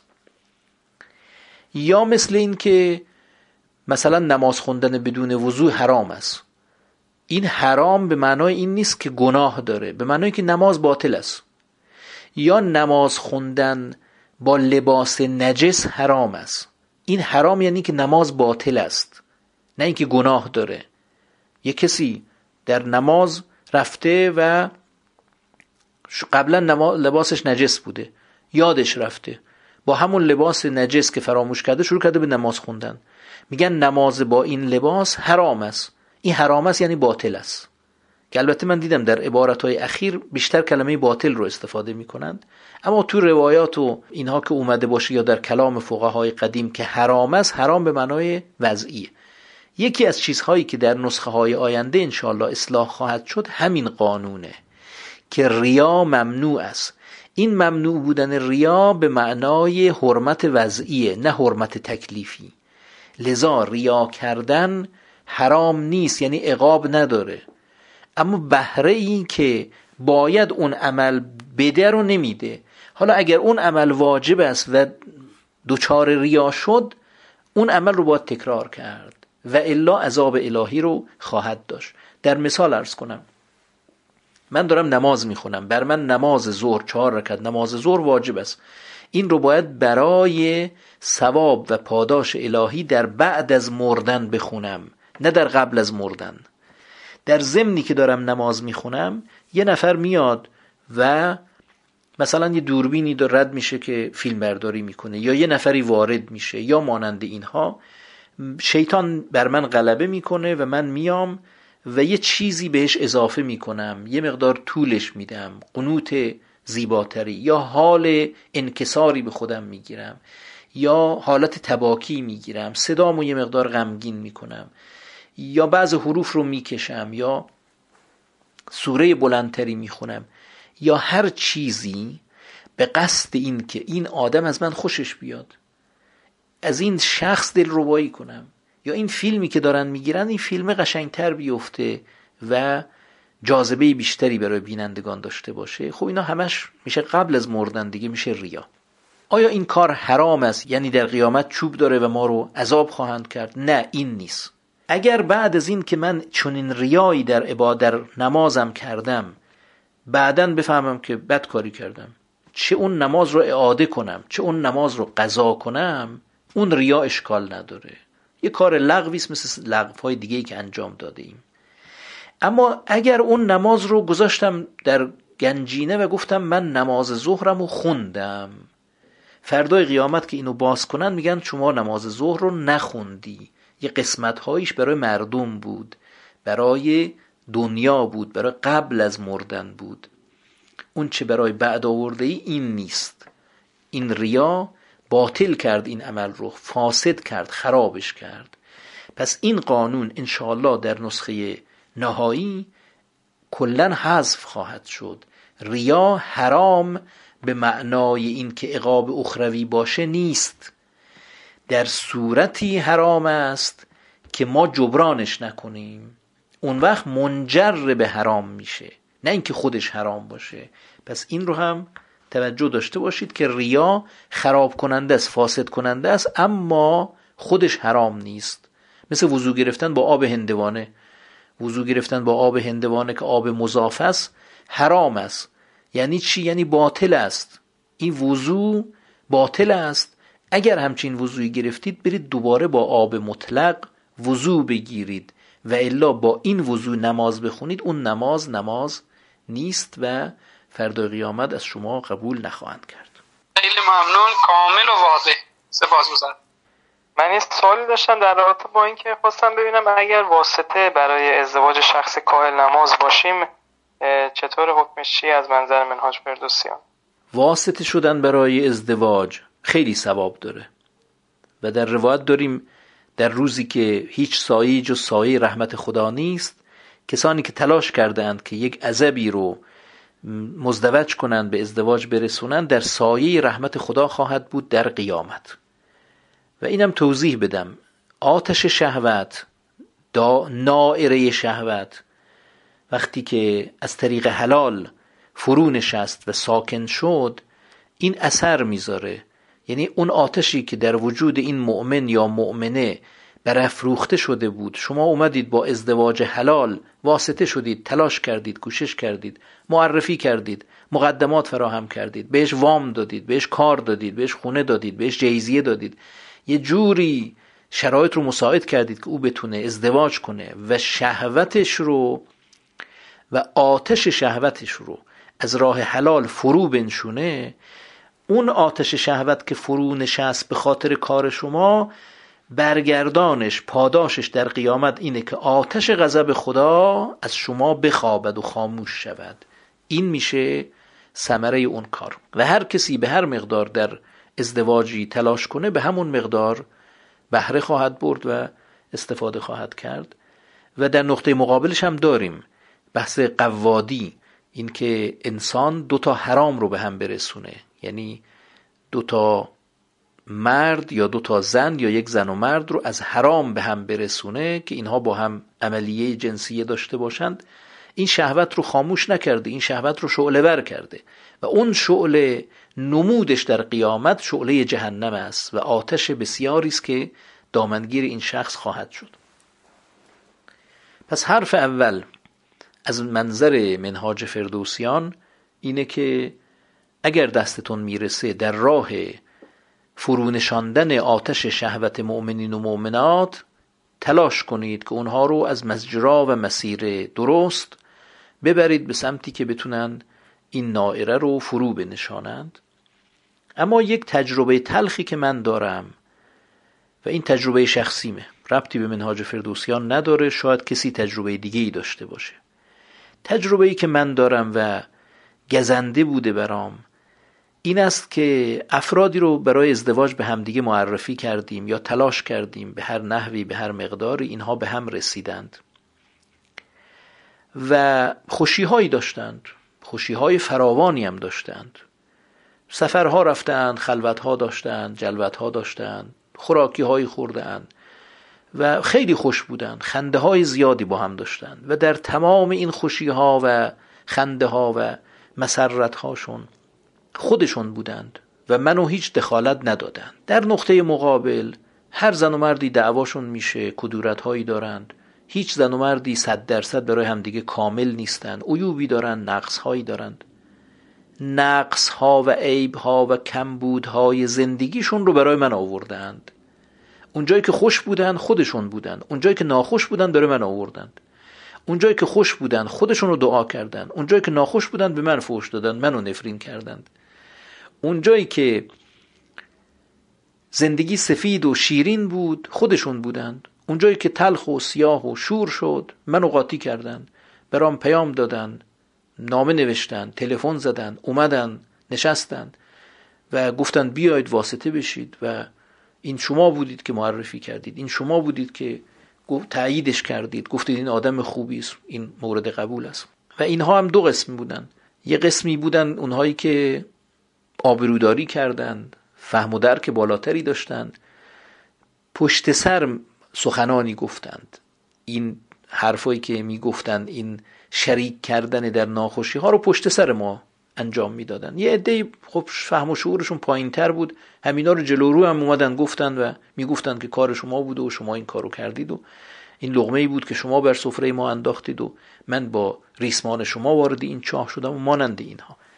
این تجربه تلخ خود من رو به این مسیر برده که در مسئله ازدواج بسیار بسیار حاشیه‌ای کار کنم و حداقل در مسئله معرفی و تأیید و اینها ورود نکنم. نهایتا اگر دو نفر همدیگر رو پسندیدند و خواستن ازدواج کنند مشکلاتی سر راهشون بود به مقداری که دستم برسه اون مشکلات رو از سر راهشون بردارم. یعنی مثلا خونه ای دارم وسیله ای دارم چیزی دارم که می‌تونم در اختیارشون قرار بدم اون مقدار رو در اختیارشون قرار بدم. اما بحث معرفی و به ویژه تأیید که به گردن من این دختر دختر خوبیه این پسر پسر خوبیه. این رو من اینو مثل پسر خودم قبول دارم مثل دختر خودم قبول دارم. این خطرناکترین کاره. و بسیار نتایج بدی من ازش دیدم پس باید حد وسط رو نگه دارید. از یک طرف به خاطر اینکه آتش شهوتی رو بخوابونید در راه حلال و در مجرا قرار بدید و معالا نتیجتا خدای تبارک و تعالی آتش جهنم رو بر شما سرد و سلامت کند و بهره های عالی از بهشت دریافت کنید. اقدام کنید کمک کنید در مسیر ازدواج. برای اینکه این تجربه تلخ من رو نداشته باشید در معرفی و تأیید کردن و به ویژه تأیید کردن جانب احتیاط رو مراعات کنید. دوچار همچین کاری نشید. حتی اگر معرفی هم می‌کنید بگید من کاری نیستم من تایید نمی کنم رسما و بارها بارها و بارها تأکید کنید. من همچین دختری می‌شناسم همچین پسری می‌شناسم اما به هیچ وجه تایید نمی کنم از من نخواهید که من ریشکی رو بذارم و به اعتماد من نرید جلو. نگید این معرفی شده توسط فلانیه. من نمی‌تونم خودم رو تضمین کنم. من نمی‌تونم الانش رو تضمین کنم. من چی می‌دونم این شش ماه دیگه دو سال دیگه چه خواهد کرد؟ چه رنگی بالا خواهد آورد و به چه سازی خواهد رخصید و چگونه خواهد شد؟ پس این هم توصیه من. از دو طرف بام بپرهیزید. از این طرف نگید که چون بعدا میرن خوشیاشون رو خودشون برمیدارن ناخوشیاشون رو برای من میارن پس کلا در مسئله ازدواج من ورود نمی کنم اینطور نگید. از اون طرف هم نگید چون روایت داریم هر کس در ازدواج واسطه بشه چنین بشه چنان بشه چنان ثواب ها خودم رو میندازم داخلش میرم جلو به گردن من هر چی پیش بیاد خودم پاش هستم. این کارم نکنید که ما کردیم و ضرر کردیم و بد دیدیم.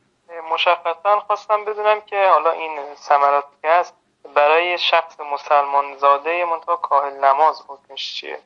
یعنی نماز رو سبک میشماره یا بعضا نمی‌خونه این حکمش چیه اشکال نداره او هم شهوت داره. او هم آتش شهوتی داره که دامنش رو می‌گیره و می‌تونه از راه حرام اطفاعش کنه خاموشش کنه می‌تونه از راه حلال خاموش کنه.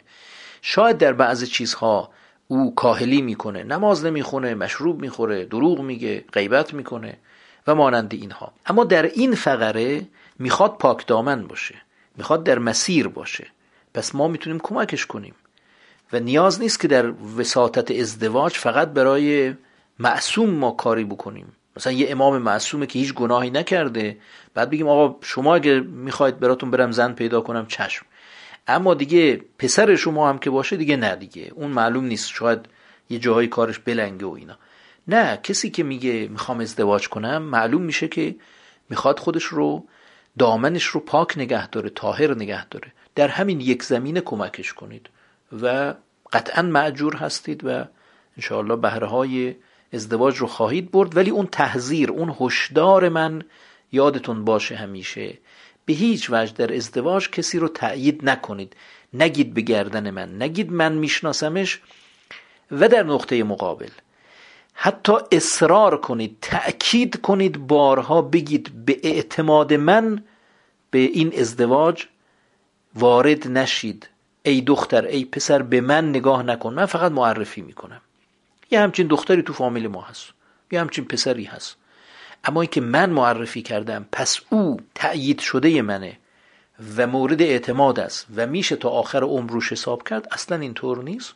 خودتون برید تحقیق کنید برید سنگاتون رو با هم وا بکنید مشاوره برید مذاکره کنید هر کاری می‌خواید بکنید. از من در حد یک معرفی بود و بعد که به نتیجه رسیدید که برای همدیگه خوبید بقیه چیزها من کمکتون تا جایی که بتونم کمکتون می‌کنم.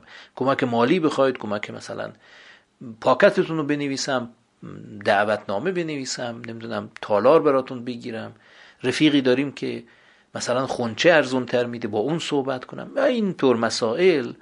کمک حاشیه‌ای مشکلی نیست بعد از اینکه همدیگر رو پیدا کردند و پسندیدند و قرار ازدواج گذاشتند. بله متشکرم. ممنون از شما. امشب صدای زیبای بلبل بوستان دور همی منهاجی ها رو کمتر شنیدیم. سلام علیکم. صدای من میاد؟ صدای شما میاد ولی خب از این اعتماد به نفستون تعجبی نیست که بلبل بوستان دور همی رو به خودتون گرفتید. بفرمایید الان. من فقط شرمنده من فقط کنار قبر حضرت فاطمه معصومه سلام الله علیها بودم. همه رو دعا کردم. همه رو هم که دیگه چی بگم حالا دیگه عزیزان رو دعا کردم. مخصوصا آشردوسی عزیز رو. و من فقط به خاطر این یکم شرمنده دیگه نتونستم. میگه هی اینترنت شما هم ناپایداره.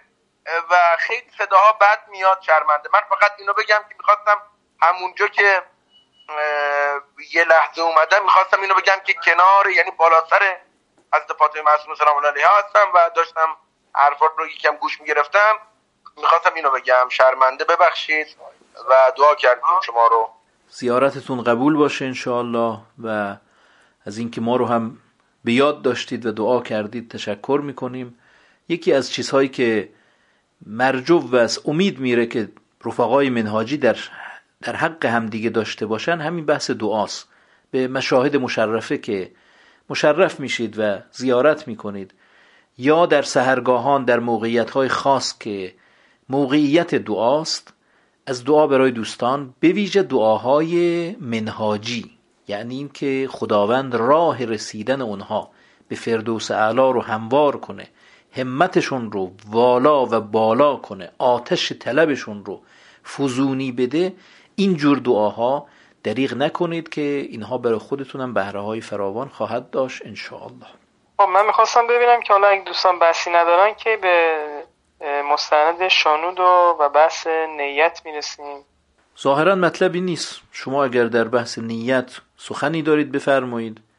و اگر مطلب خاصی از این دو قسمت اول مستند شنود در نظر دارید اون رو هم مطرح کنید که در این زمان باقی مانده بررسی کنیم انشاءالله. خب نه من مطلبی ندارم. فقط تصورم بود که حالا شما خودتونم مجددا خواهید پرداخت به این مبحث نیت. ولی نه اون خب کامل بود. بارها خوندم و مجددا همین رو خوندم. یک سوالی داشتم. حالا اگر صلاح می‌دونید که پاسخ بفرمایید. در رابطه با قانون کارما یا چنین مطلبی و ماهیتی در مفاهیم دینی وجود داره؟ قانون کارما اگر به معنای این باشه که هر چی کنی به خود کنی گر همه نیک و بد کنی یا اینکه هر چی بکاری همون رو بدروی چنین چیزی داریم. ان احسنتم احسنتم لانفسکم. اگر خوبی کنید برای خودتون. یا میفرماد که کسی که شکر کنه انما یشکر لنفسه. کسی که خوبی کنه برای خودش خوبی کرده. کسی که بدی کنه برای خودش بدی کرده. این معنا رو ما داریم که هر چه کنی به خود کنی. اگر کار ما به این معنا باشه ما داریم. اگر معنای دیگه ای در نظرتون هست اون رو بفرمایید تا پاسخ بدم. این که در رابطه با قانون کارما که حالا هر عمل خوبی که انجام بدیم نسبت به دیگران یا عمل بدی که انجام بدیم در این دنیا جوابش رو می‌گیریم. این رو حالا من بیشتر خواستم بدونم که تو مفاهیم دینی که خود می‌دونیم که قطعا ثمرات اخروی داره ولی اینکه نه اصلا طبق سنت های الهی در این دنیا پاسخ خوبی و بدی داده میشه. حتما. این حتما وجود داره. در چند مورد این رو در روایات ما مطرح کردند فرمودند که علاوه بر ثمرات اخروی ثمرات دنیوی هم داره. یکیش بحث بر والدینه یکی بحث سله رحمه و یکی ظلمه. اینها رو فرمودن مثلا در بر و سله هم عمر رو طولانی می‌کنه هم روزی رو گشایش میده. و گویا در مورد سله رحم بود که و تعمر البلدان یعنی شهرها رو آباد می‌کنه. خب اینا میشه ثمرات دنیوی همینطور در مورد ظلم. در مورد ظلم که فرمودند که از ظلم و ظلماتون یوم القیامه. ظلم تاریکی های فراوانی دارد روز قیامت. از جمله ثمرات دنیویش هم همینه که عمر رو کوتاه می‌کنه زندگی رو تیره می‌کنه روابط رو خوشی ها رو می‌گیره عافیت ها رو می‌گیره. باز اگه به این معنا هم باشه حداقل برای بعضی از امور بعضی از گناهان چون این چیزی رو داریم که قسمتش در همین دنیا نشون داده میشه. ولی اون چه که برای ما ثمره داره بحث آخرتشه. ما در دنیا ثمرات مثبت یا منفی رو ببینیم یا نبینیم فرقی نمی‌کنه. چون اگر ببینیم دنیا فانیه. یه کار خوبی انجام دادم یه ثمره خوبی هم داشت. خب داشت ولی تموم شد. اینکه برای من نموند برای روز قیامتم و برای مقصد و مقصود اساسی و اصلی خودم. یا اگر گناهی انجام بدم ظلمی بکنم ولی ثمره ای نداشت یعنی هیچ آسیبی به من نرسید. باز هم بحث اینه که دنیا فانی خواهد گذشت. آخرت اون چه اصل و اساس است آخرت است. در آخرت اینها محاسبه میشه و اونجا مانع رسیدن من به درجات خواهد شد. پس بحث کارما از هر طرف که نگاه کنیم خیلی موضوع تربیتی برای ما نیست. به این معنایی که شما گفتید که ثمره و نتیجه در دنیا خواهد داشت چون دنیا برای ما مهم نیست. چه ثمره خوب داشته باشه چه ثمره بد داشته باشه و چه نداشته باشه برای ما چون دنیا مهم نیست پس با این کاری نداریم. آخرت مهمه. آخرتش هم قانونهای اینجوری ها نمی‌تونه جوابگو باشه. اینو شرع دین وحی اون که رفت به معراج اون که رفت پشت پرده ها رو دید او می‌تونه خبر بده و او خبر داده که هر کار ما در این دنیا یک نمود و بروزی در عالم بعدی داره و می‌تونه ما رو به کمال و سعادت برسونه یا ما رو از کمال و سعادت دور کنه. با این حساب قانون کار ما رو ندیده و نشنیده بگیریم بهتر خواهد بود. بله متشکرم. ما می‌تونیم بازم سوال بپرسیم یا نه؟ مطلبی رو شما می‌خواید برای ما بفهم من مطلب خاصی برای این جلسه ندارم. این ده دقیقه رو هم سوالی دارید بفرمایید. ولی جلسه بعد انشاءالله باید بشینم و با توجه به علاقه دوستان مشق هفتگی رو آماده کنم و هفته بعدم این مشق رو بخوام از دوستان که بیان و مطرحش کنند. البته قبلش ما همچین چیزی داشتیم یعنی دو جلسه از مستند شنود رو منتشر کردیم. گفتیم برید گوش بدید و ثمرات رو بیارید که خب بعضی دوستان گفتند که ما گوش ندادیم فرصت نکردیم یا اصلا نفهمیم متوجه نشده بودیم که باید گوش بدیم و اینها. یه مقداری برنامه تداخل درش ایجاد شد. ولی از هفته آینده انشاءالله با جدیت تمام به قرض ساخته شدن به قرض اینکه خودمون رو پالایش کنیم در طول هفته رو مسیر نگه داریم و در سطح باشیم برخط باشیم انشاءالله. مشقهای انشاءالله آماده خواهم کرد و تقدیم خواهم کرد و جلسه بعدش هم حتما معاخذه خواهم کرد و خواهم پرسید انشاءالله. حالا سوالی دارید بفرمایید. بنده این مدتی که توی بازار مشغول بودم خیلی از افراد نیازمند حالا متاسفانه به دلیل شرط اقتصادی بعد اقتصادی زیاد هم شده میان حالا به عنوان سائل حالا خودمونی بگیم گدایی می‌کنن اینها. این خب بعضی دیگه آدم دیگه شهرت پیدا کردن یعنی دیگه کارشون اینه هر روز از سر بازار تا انتهای بازار میرن و, و مراجعه می‌کنن. واقعا هم نیازمند هستن. یعنی گدا هستن از اون چیزی که مشخصه. حالا امکانم داره یه سری عادت کرده باشن. بعضا آدم کمک می‌کنه و یه زمانی هم کمک نمی‌کنه. حالا اون چیزی که من قبل از این مفاهیم دینی متوجه شده بودم که بهتره که حالا به نیازمندی که اظهار نیاز نمی‌کنه از مؤمن تقاضای مالی کمک مالی نمی‌کنه کمک کنیم. اولویت داره. ولی ما خب با اینها چیکار کنیم؟ این افرادی که میان همیشه آدم وقتی بهشون کمک نمی‌کنه یه حسی بهش دست میده که انگار مثلا اینو خداوند فرستاده من ردش کردم. از اون طرف کمک که می‌کنیم این خب هر روز میاد هر روز میاد. این واقعا بر یک دوراهیه که کدوم طرفش رو بگیریم که ما نفع مخرویش رو ببریم. انفاق یکی از معارف بلند و یکی از معانی اساسی اسلامه و از توصیه های خیلی اساسیه. به حدی که انفاق و نماز شب در سوره سجده در دو تا آیه اومده که اجرش اجر عجیبی است پاداش عجیبی دارد. میفرماد که تتجافا جنوبهم عن المزاجع یدعون ربهم خوفا و طمعا و مما رزقناهم ینفقون. اینها سهرگاهان از بستر بر میخیزند نماز شب می‌خونند و از اون چه روزیشان کرده ایم انفاق می‌کنند. بعد میفرماید فلا تعلم نفس ما اخفی لهم من قرة اعین. هیچ کس نمی‌دونه ما چه چشم روشنی برای اینها در نظر گرفتیم. خب خیلی چیزها رو فرمودن هر کس چون این کند ده تا باغ بهش میدیم چقدر هوری میدیم چقدر قصر میدیم چقدر فلان میدیم. برای این دوتا عمل میفرماد هیچ کس نمی‌دونه ما چه چشم روشنی برای اینها در نظر گرفتیم. پس این از انفاق. اصل اولی در اسلام اینه که انفاق کنید. نکته دوم اینه که فرمودن می‌خواید انفاق کنید به مؤمن مؤمن متقی و آبرومند و کسی که سوال به کف نمی‌کنه دستش رو جلو کسی دراز نمی‌کنه بگه به من کمک کن.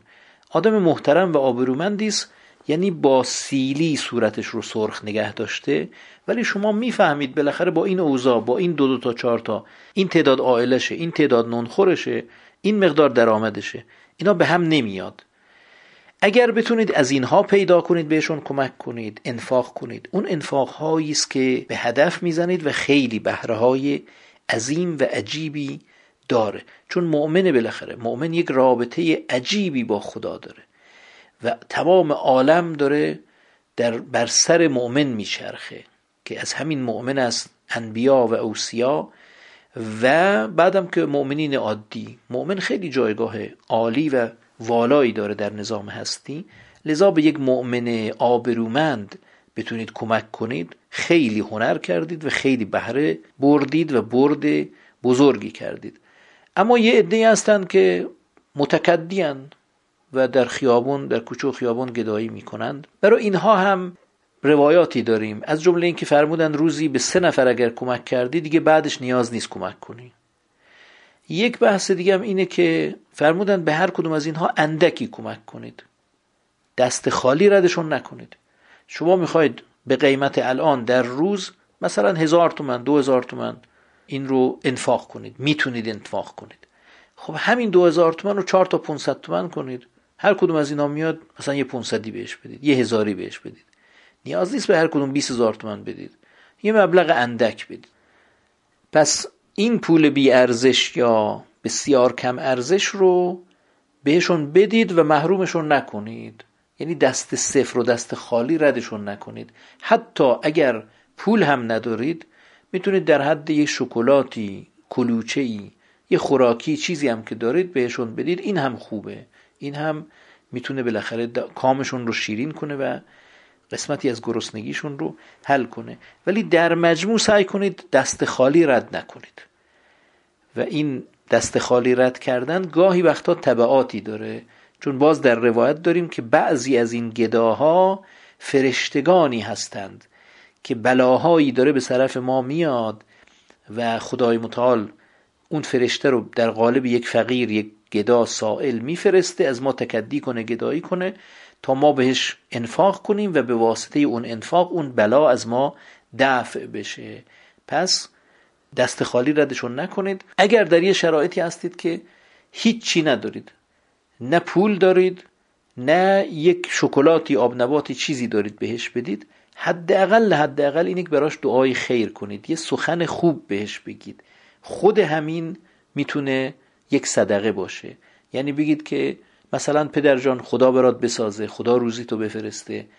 امیدوارم تا شب خیلی دیگران بهت کمک کنن. امیدوارم مثلا پولی که داری با برکت باشه. امیدوارم از خدا می‌خوام عمر با عزتی بهت بده. یه حرف دلخوش کن بهش بگید. حتی اگر پول ندارید و کمک غیر نقدی هم نمی‌تونید بکنید یه حرف دلخوش کن بهش بگید که دلش خوش بشه. به همون مقدار دست صفر و خالی ردش نکنید. بله خیلی متشکرم ممنون. دوستان اگه سوالی دارن بفرمایید. اگه نه که من اینجوری می‌پرسم یکی از مسائلی که معمولا خیلی مبتلا هستن بهش پیش میاد اینه که بعضا توی نماز وقت نماز جماعت میشه وارد مسجدی میشیم. امام جماعت حالا شناختی ندارم حالا تو مسیر یه مسجدی وارد میشیم. و می‌بینیم اصلا فردیه که معمم نیست. حالا اون حد محاسنش هم حد مورد نظر منهاج فردوسیان نیست. موقع نمازم هست. اینجا من میمونم که نماز رو فرادا بخونم. چون فرصتی نیست که من بخوام فرادا بخونم و بعد به جماعت بخونم. اینجا رو چی کار بکنیم؟ یعنی با جماعت که بخونیم بعد فرادا بخونیم نمیشه. فرادا بخونیم در حال جماعت خب این حکمش داره. اینو خواستم بفرمایید که در همچین مواقعی که امام جماعتی رو نمی‌شناسیم و نماز جماعت هم شروع شده. فرصت فرادا خوندن نیست. بهتره که ما چطور عمل کنیم. از اون جایی که اصل تکامل نماز است سر نماز با کسی مذاکره نکنید با کسی مصالحه نکنید با کسی رودرواسی نکنید نمازتون از وسط وردارید ببرید. همین نماز رو شما یه چیز دیگه فرض کنید پول فرض کنید. یه نفری رو یه جایی دیدید میگه آقا من شرکت سرمایه گذاری دارم پول شما رو می‌گیرم دو برابر می‌کنم ده برابر می‌کنم و به شما برمیگردونم. حاضر نیستید به این سادگی ها قبولش کنید. میگید حالا ظاهرا که این کار نبود. دفتری هم نداشت مهر و امضا و تأیید و تصویب و اینا هم که نداشت. و به نظرم خیلی هم دلچسب نبود ولی باشه اشکال نداره. من پولامو میدم این بره باش مثلا مزاربه کنه بعد به ما سود بده. همچی کاری نمی کنید چرا با نماز بخواید بکنید؟ نماز که خیلی از پول مهمتره. نماز پله است برای رسوندن ما به درجات عالیه بهش در حالی که پول پله است برای رسوندن ما به دنیا به اینکه یک آبی نانی چیزی جور کنیم اینجا بخوریم و زنده بمونیم.